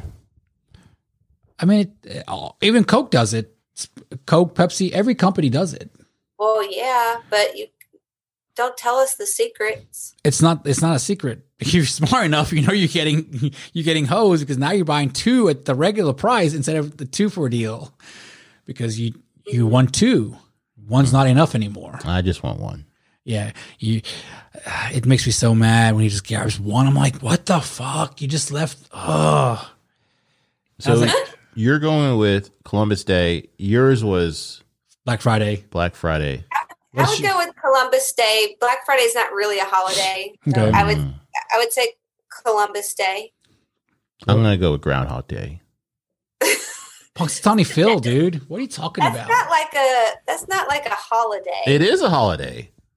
But Groundhog Day like- is a holiday. It's not a federal holiday. I didn't know it. Just a holiday in general. Could you could have picked like Any Valentine's kind Day. You know, Oh, Labor Day. You don't want to get rid of Whoa. Memorial Day. You'd be an asshole. Well, you know, you would want to can. You know, if you could cancel Valentine's Day, then maybe, maybe I, yeah. I mean, if Maybe- we're talking about any holiday, Yeah. Yeah, yeah. Any holiday. I would go with Valentine's Day because, mo- You're lonely 364 days.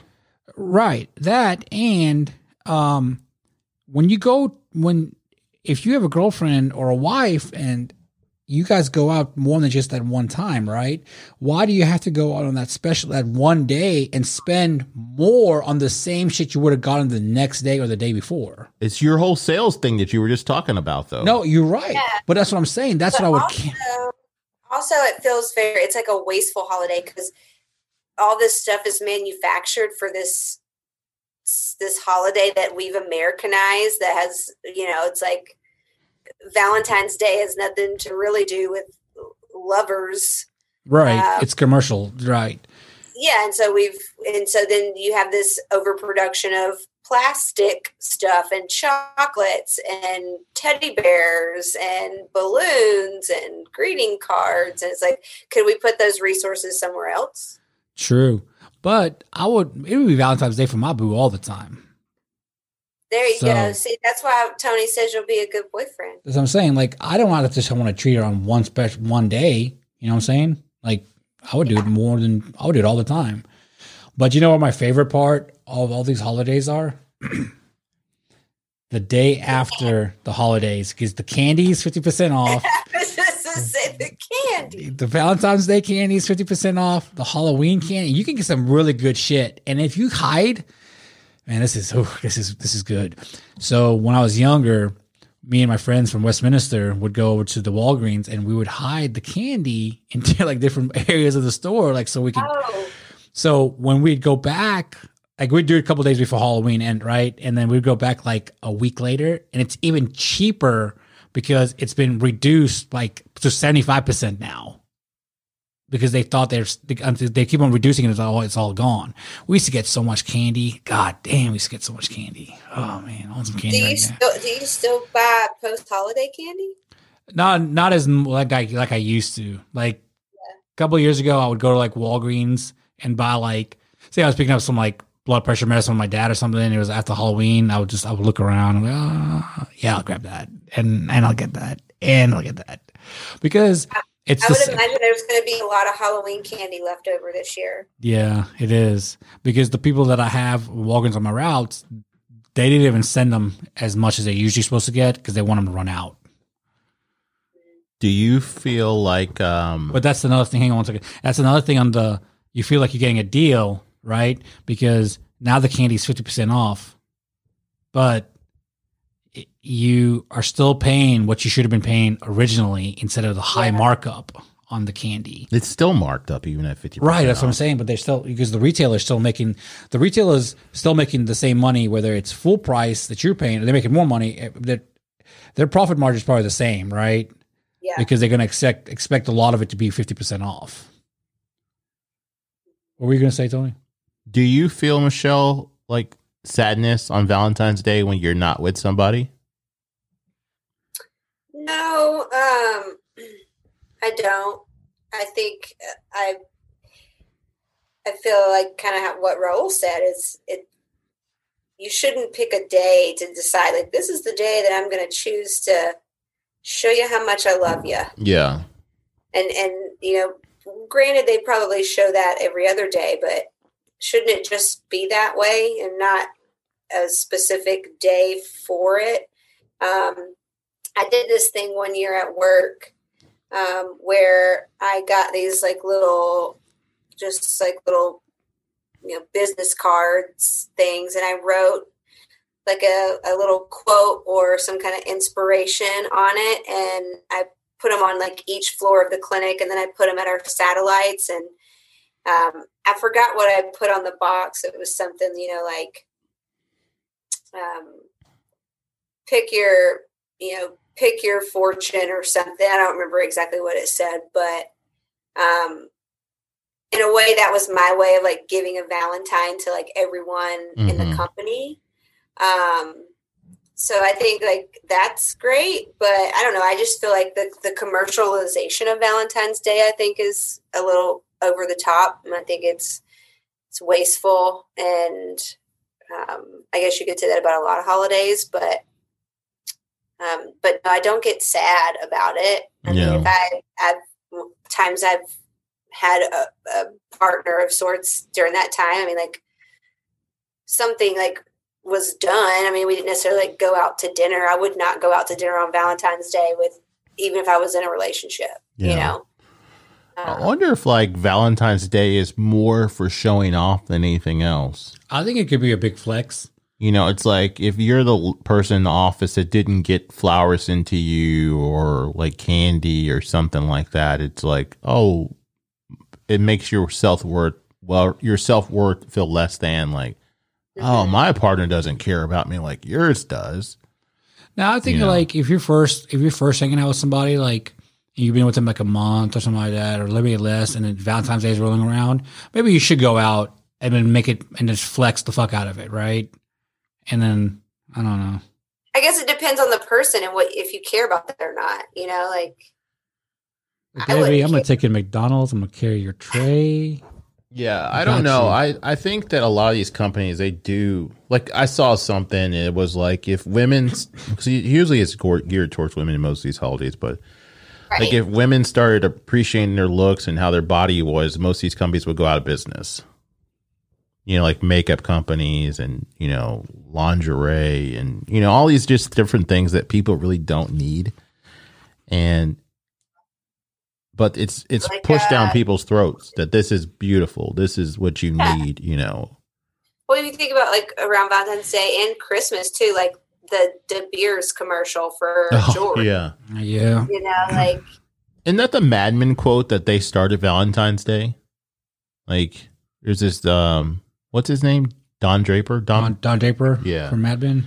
and he's like talking about how they created the illusion of Valentine's Day with De Beers. And they basically say that diamonds are garbage jewelry.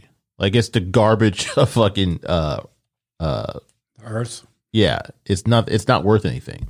And they own like most of the mines for it. So yeah, they, they they have that whole market cornered.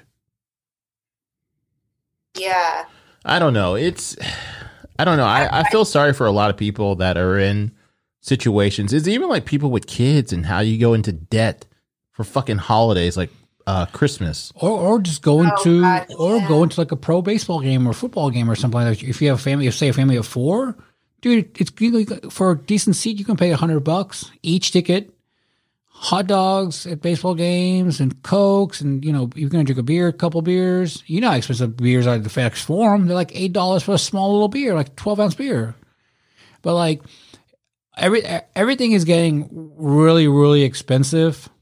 So and I feel that a lot of people just aren't to be able to afford it anymore to get to to take their kids and stuff like that to like a a pro baseball game. Like you know, Redbirds is a little bit different, but if you're buying like if you're buying food and drinks at the Redbirds, it's still super. It's like one three thousand percent marked up. Was Nick what told me one time, and like that's I think it's- expensive. Yeah, any any sports facility, the prices of anything is astronomical. Right. And, you know, and Tony just said people are taking their family on vacation to say like Disneyland or something, right? And we all know you can't pay cash for that because you have to book it online and stuff. And then they're like, well, you know, we can, if it's, say it's 5,000 and then they're only paying like, say 300 or 400, 400 bucks a month or 300 bucks a month on that. That interest on that 5,000 is going to take your $300 payment and make it about 220 every Yeah. single month. So that's why they changed the um, on on the s- statements you get from your credit card companies. If you still get them, uh, they'll say if your balance is this and you only pay the minimum amount, it'll take you this many whatever to pay it off. If you pay this much, it has like a little breakdown, and I think it has your interest fa- factored into that. So it kind of gives you like a well, shit. If I only pay a hundred and my and I owe two thousand dollars. I'm losing. I'm losing twenty five dollars right there. I'm only. I'm only making seventy five dollars on my principal. Yeah. And see, people don't. People really don't understand that. Like, if you're paying your bare minimum every month, you're fucked. And then when you also when you buy furniture and stuff, um, and when you get you know like Ashley furniture and it's no interest, no payments for four years. If you don't pay that motherfucker off before those four years, when that interest because the interest is like thirty percent. If you don't pay that shit off before the, your your timeline of no interest, no payment, or I mean, sorry, no interest is o- over with, you're fucked. Because that happened to a good friend of mine. He still had he still owed a bunch of money on the couches we bought, and he was he was paying like the minimum, and the interest is eating up like seventy percent of it. hmm So it, he fuck- finally said, "Fuck it." He called the company. He's like, "I need to get out of this. Uh, what is the least? What is the what is what is the max what, that you guys will take? The least that you guys would take to consider this debt paid off?"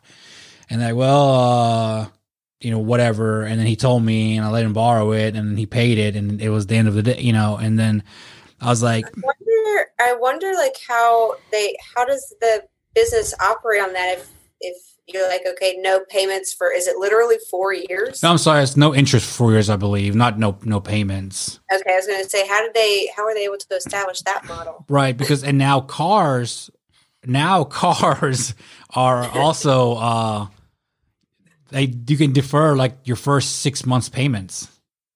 I heard Okay. I heard it on the ad the other day on the radio.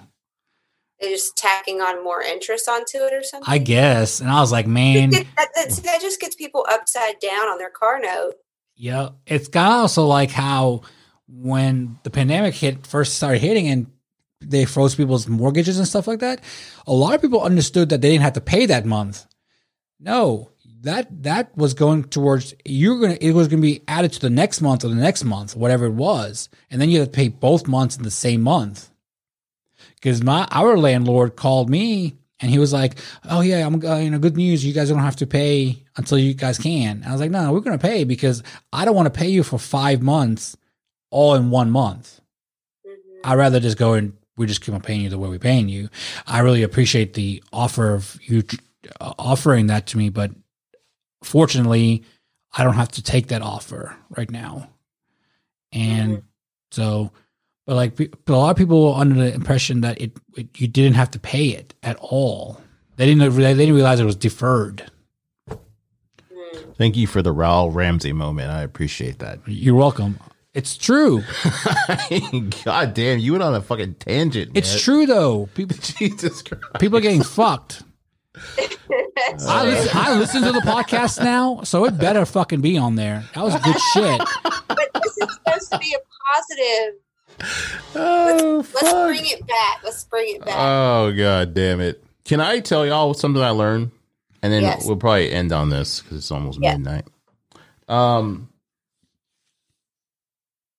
So I was watching some. I can't remember what I was watching, but they were talking about how Red Bull got started, and you know it's a German company, and like it doesn't really taste very good. They didn't really have any marketing money to you know put the big campaign out there. So the people in the marketing department came up with an idea of taking a bunch of empty Red Bull cans and putting them in dumpsters and trash cans everywhere. So people would be like, "Oh wow, people are really drinking this shit." Wow. And then that's how they got popular because of the trash can marketing. Holy Wow. fuck.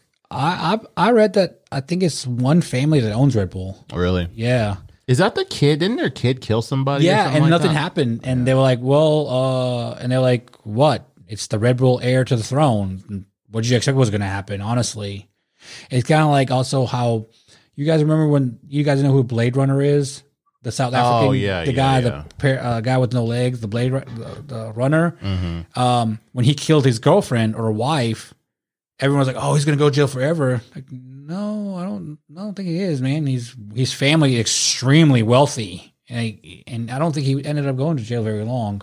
I could be wrong though. don't, I, didn't, I don't know this story. Uh, he thought supposedly that the girlfriend was breaking in. He thought she was like an intruder, and he shot. What did he shoot through the door or something Something like like that? yeah. And she Oh, died. it was an accident. Well, they think he did it on purpose, Oh, or he knew that it was her or Yeah. something. oh, I see. Yeah, I don't know, but Red Bull yeah. It's, they, they, s- sell so much fucking Red Bull. It's and they've only been around like ten years. Uh, it's yeah, been- they it's- haven't been out that long. it's, it's longer than that because when they first hit the market, when I worked at 152, uh, Red Bull first came to America.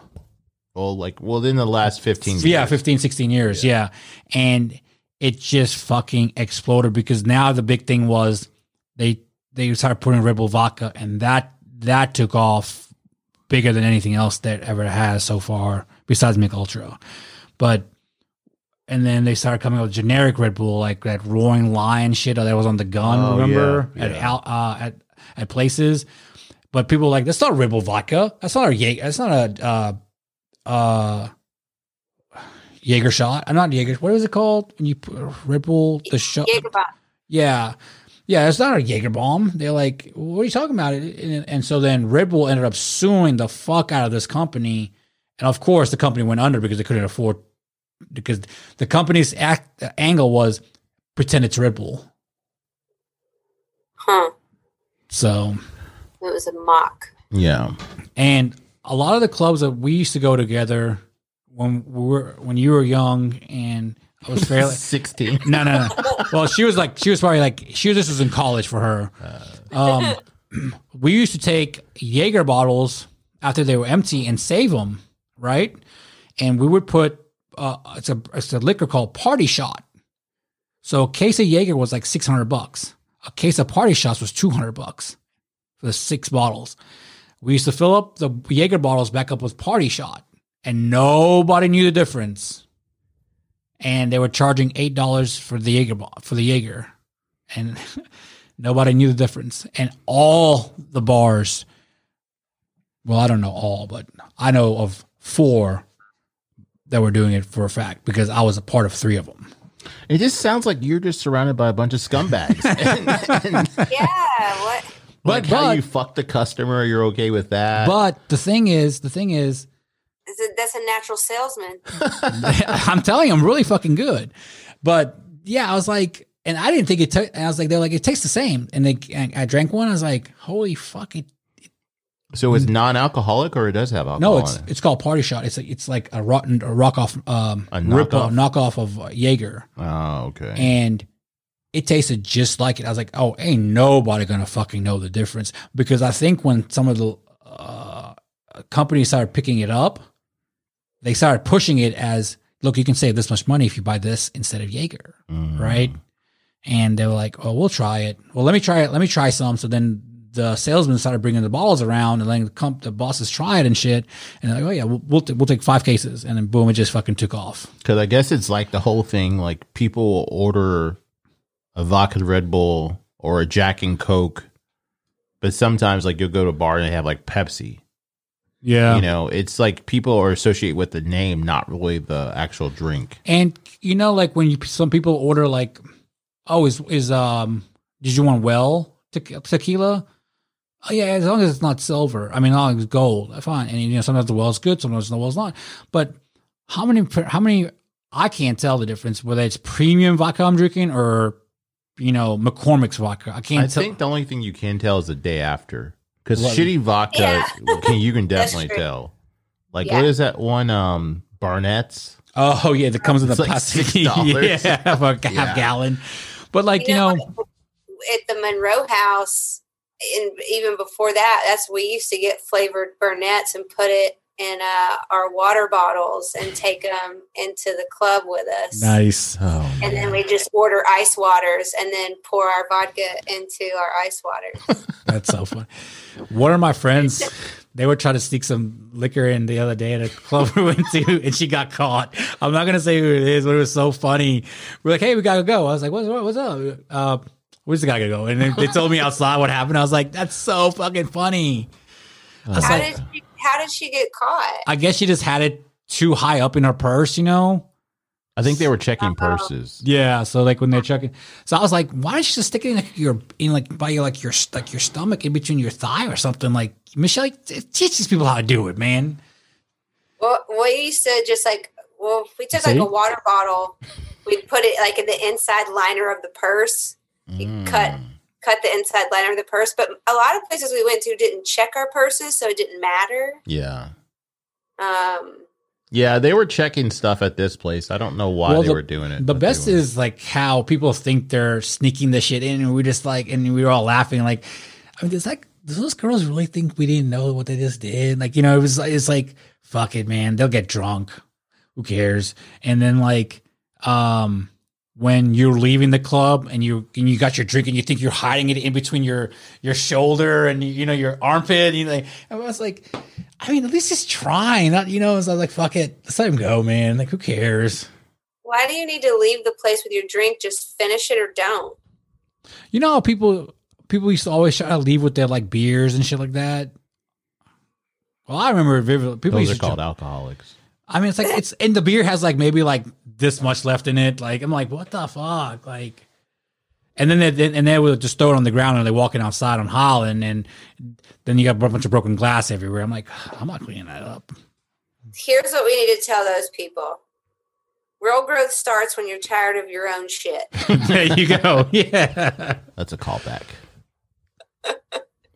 Raul, what is your advice for people today? Oh man. Uh, um, I don't have any. Michelle, do you have advice for people today?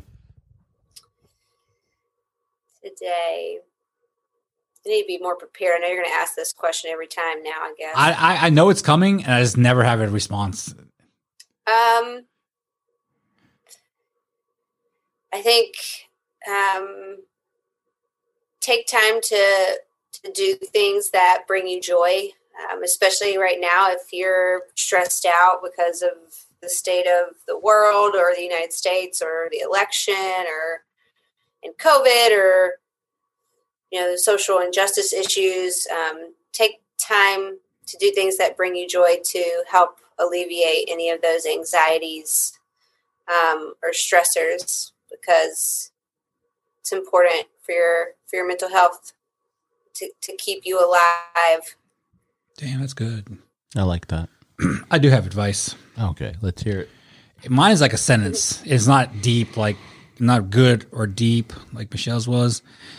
Mine is shoot your shot. What's the worst that's going to happen? That's my advice. Uh, Is that is that Michael Jordan? I think it's it. What is it? 100. percent You miss 100 100% percent of shots you don't take. Yeah, I think Yeah. that's Wayne Gretzky. Yeah. I, everyone thinks it's Michael Jordan because I think maybe Michael Jordan also said it. Like, you know, like, and we just assume, assume it was Michael Jordan, but I think it was Wayne Gretzky. But yeah, um, Shoot your shot. shoot, like that. Shoot your shot. Um, what's going to happen is Either you're gonna get a yes or a no. that's right. The worst thing they can say is no.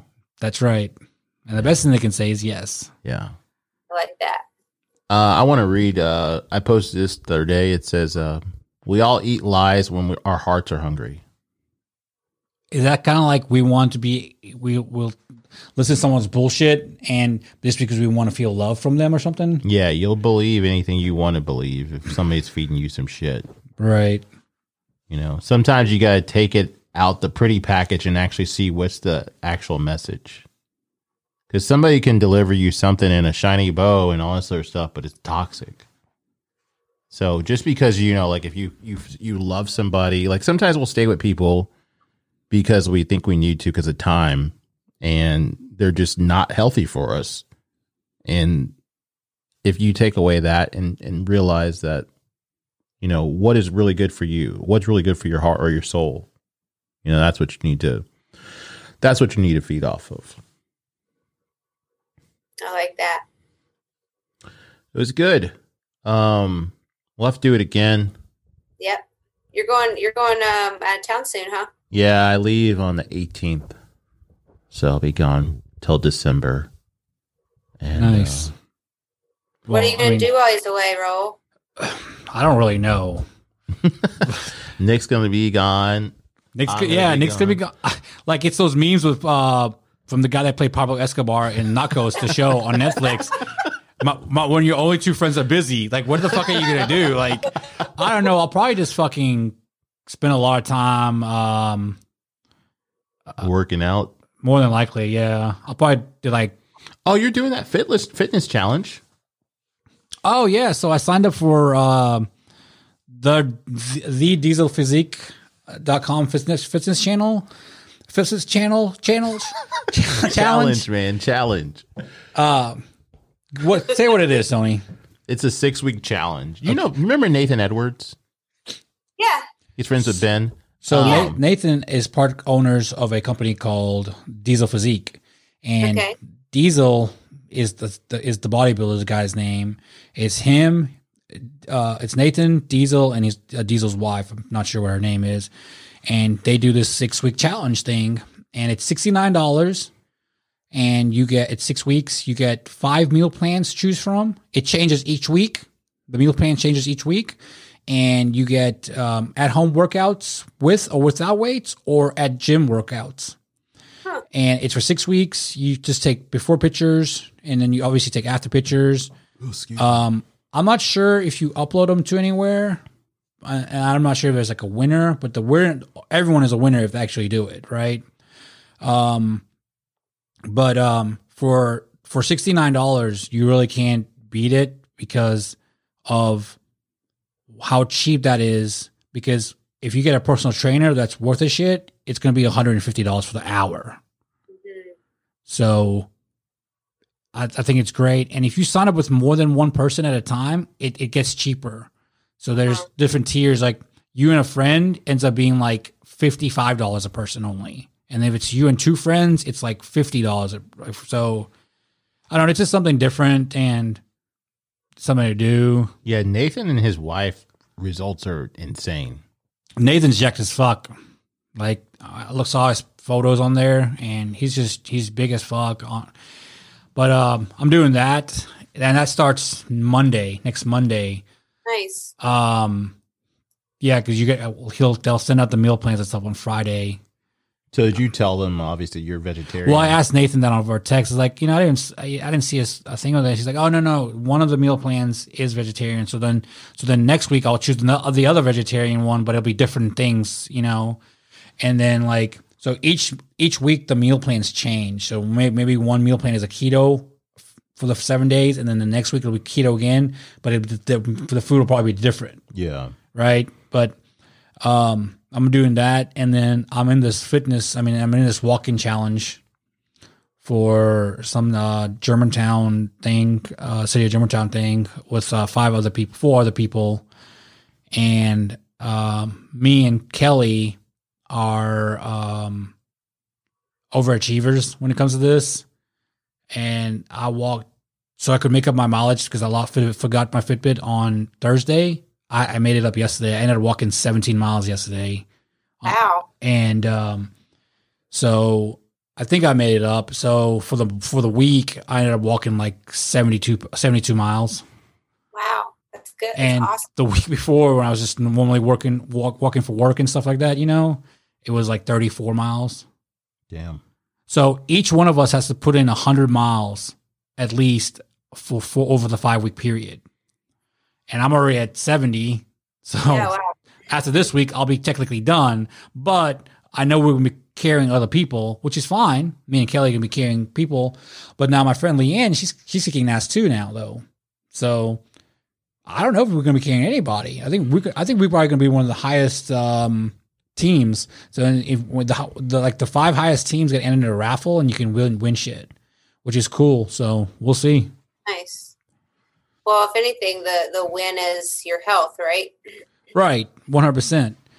And I'm kind of looking forward to this diesel physique thing because I've never really done a contest like this where you like take it before and then everyone sees your pictures and shit. I guess, but um, uh, You're gonna be shredded. oh, not in six weeks, but probably in like oh, shirtless summer's coming. shirtless summer is coming. next year. Uh, It's coming, yeah. So, uh, what is wh- when does pool season start? Like, like when lake season starts in May, Labor Day La- weekend, no, right? No, Memorial, Memorial Day, Day weekend, weekend, right? yeah. So May is eight months away, right? So no, so we got you got November, December, January, February, March, April, May, seven months away because it's last weekend in May. Uh, May, seven months is gonna be shirtless summer officially starts. And I told Tony yesterday, you better get used to it. I ain't ever gonna have no shirt on. he already walks around with one out. I usually walk around with no shirt on in the house, but you know, there's like maybe two people outside my mom and my dad that have seen me without a shirt on in the past like I don't even know how long. okay, like so So when you're fucking, do you leave your shirt on? no no no no take it. Take it off. shirt and socks. Yeah. well usually you know like To it. I'll start making out and then like and, and, and they, you know they, they take your shirt off for you and then they're kissing on you and Are you the woman in this scenario? no, like I don't know. Who's taking the man's clothes off? I don't know. Maybe is this me bullying you? Yes.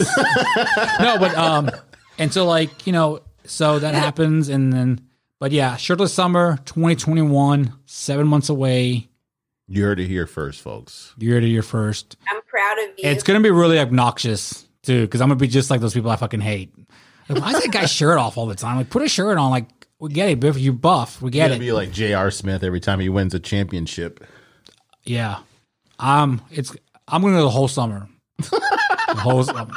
I'm probably gonna get, Get off from Budweiser, take your shirt off. Yeah. As soon as I get off, I- I'm gonna wear a tank top while I work. What are you talking about? Like, but uh, no, um, it's gonna be good. It's gonna be good. Watch out, ladies. Shirtless summer coming soon.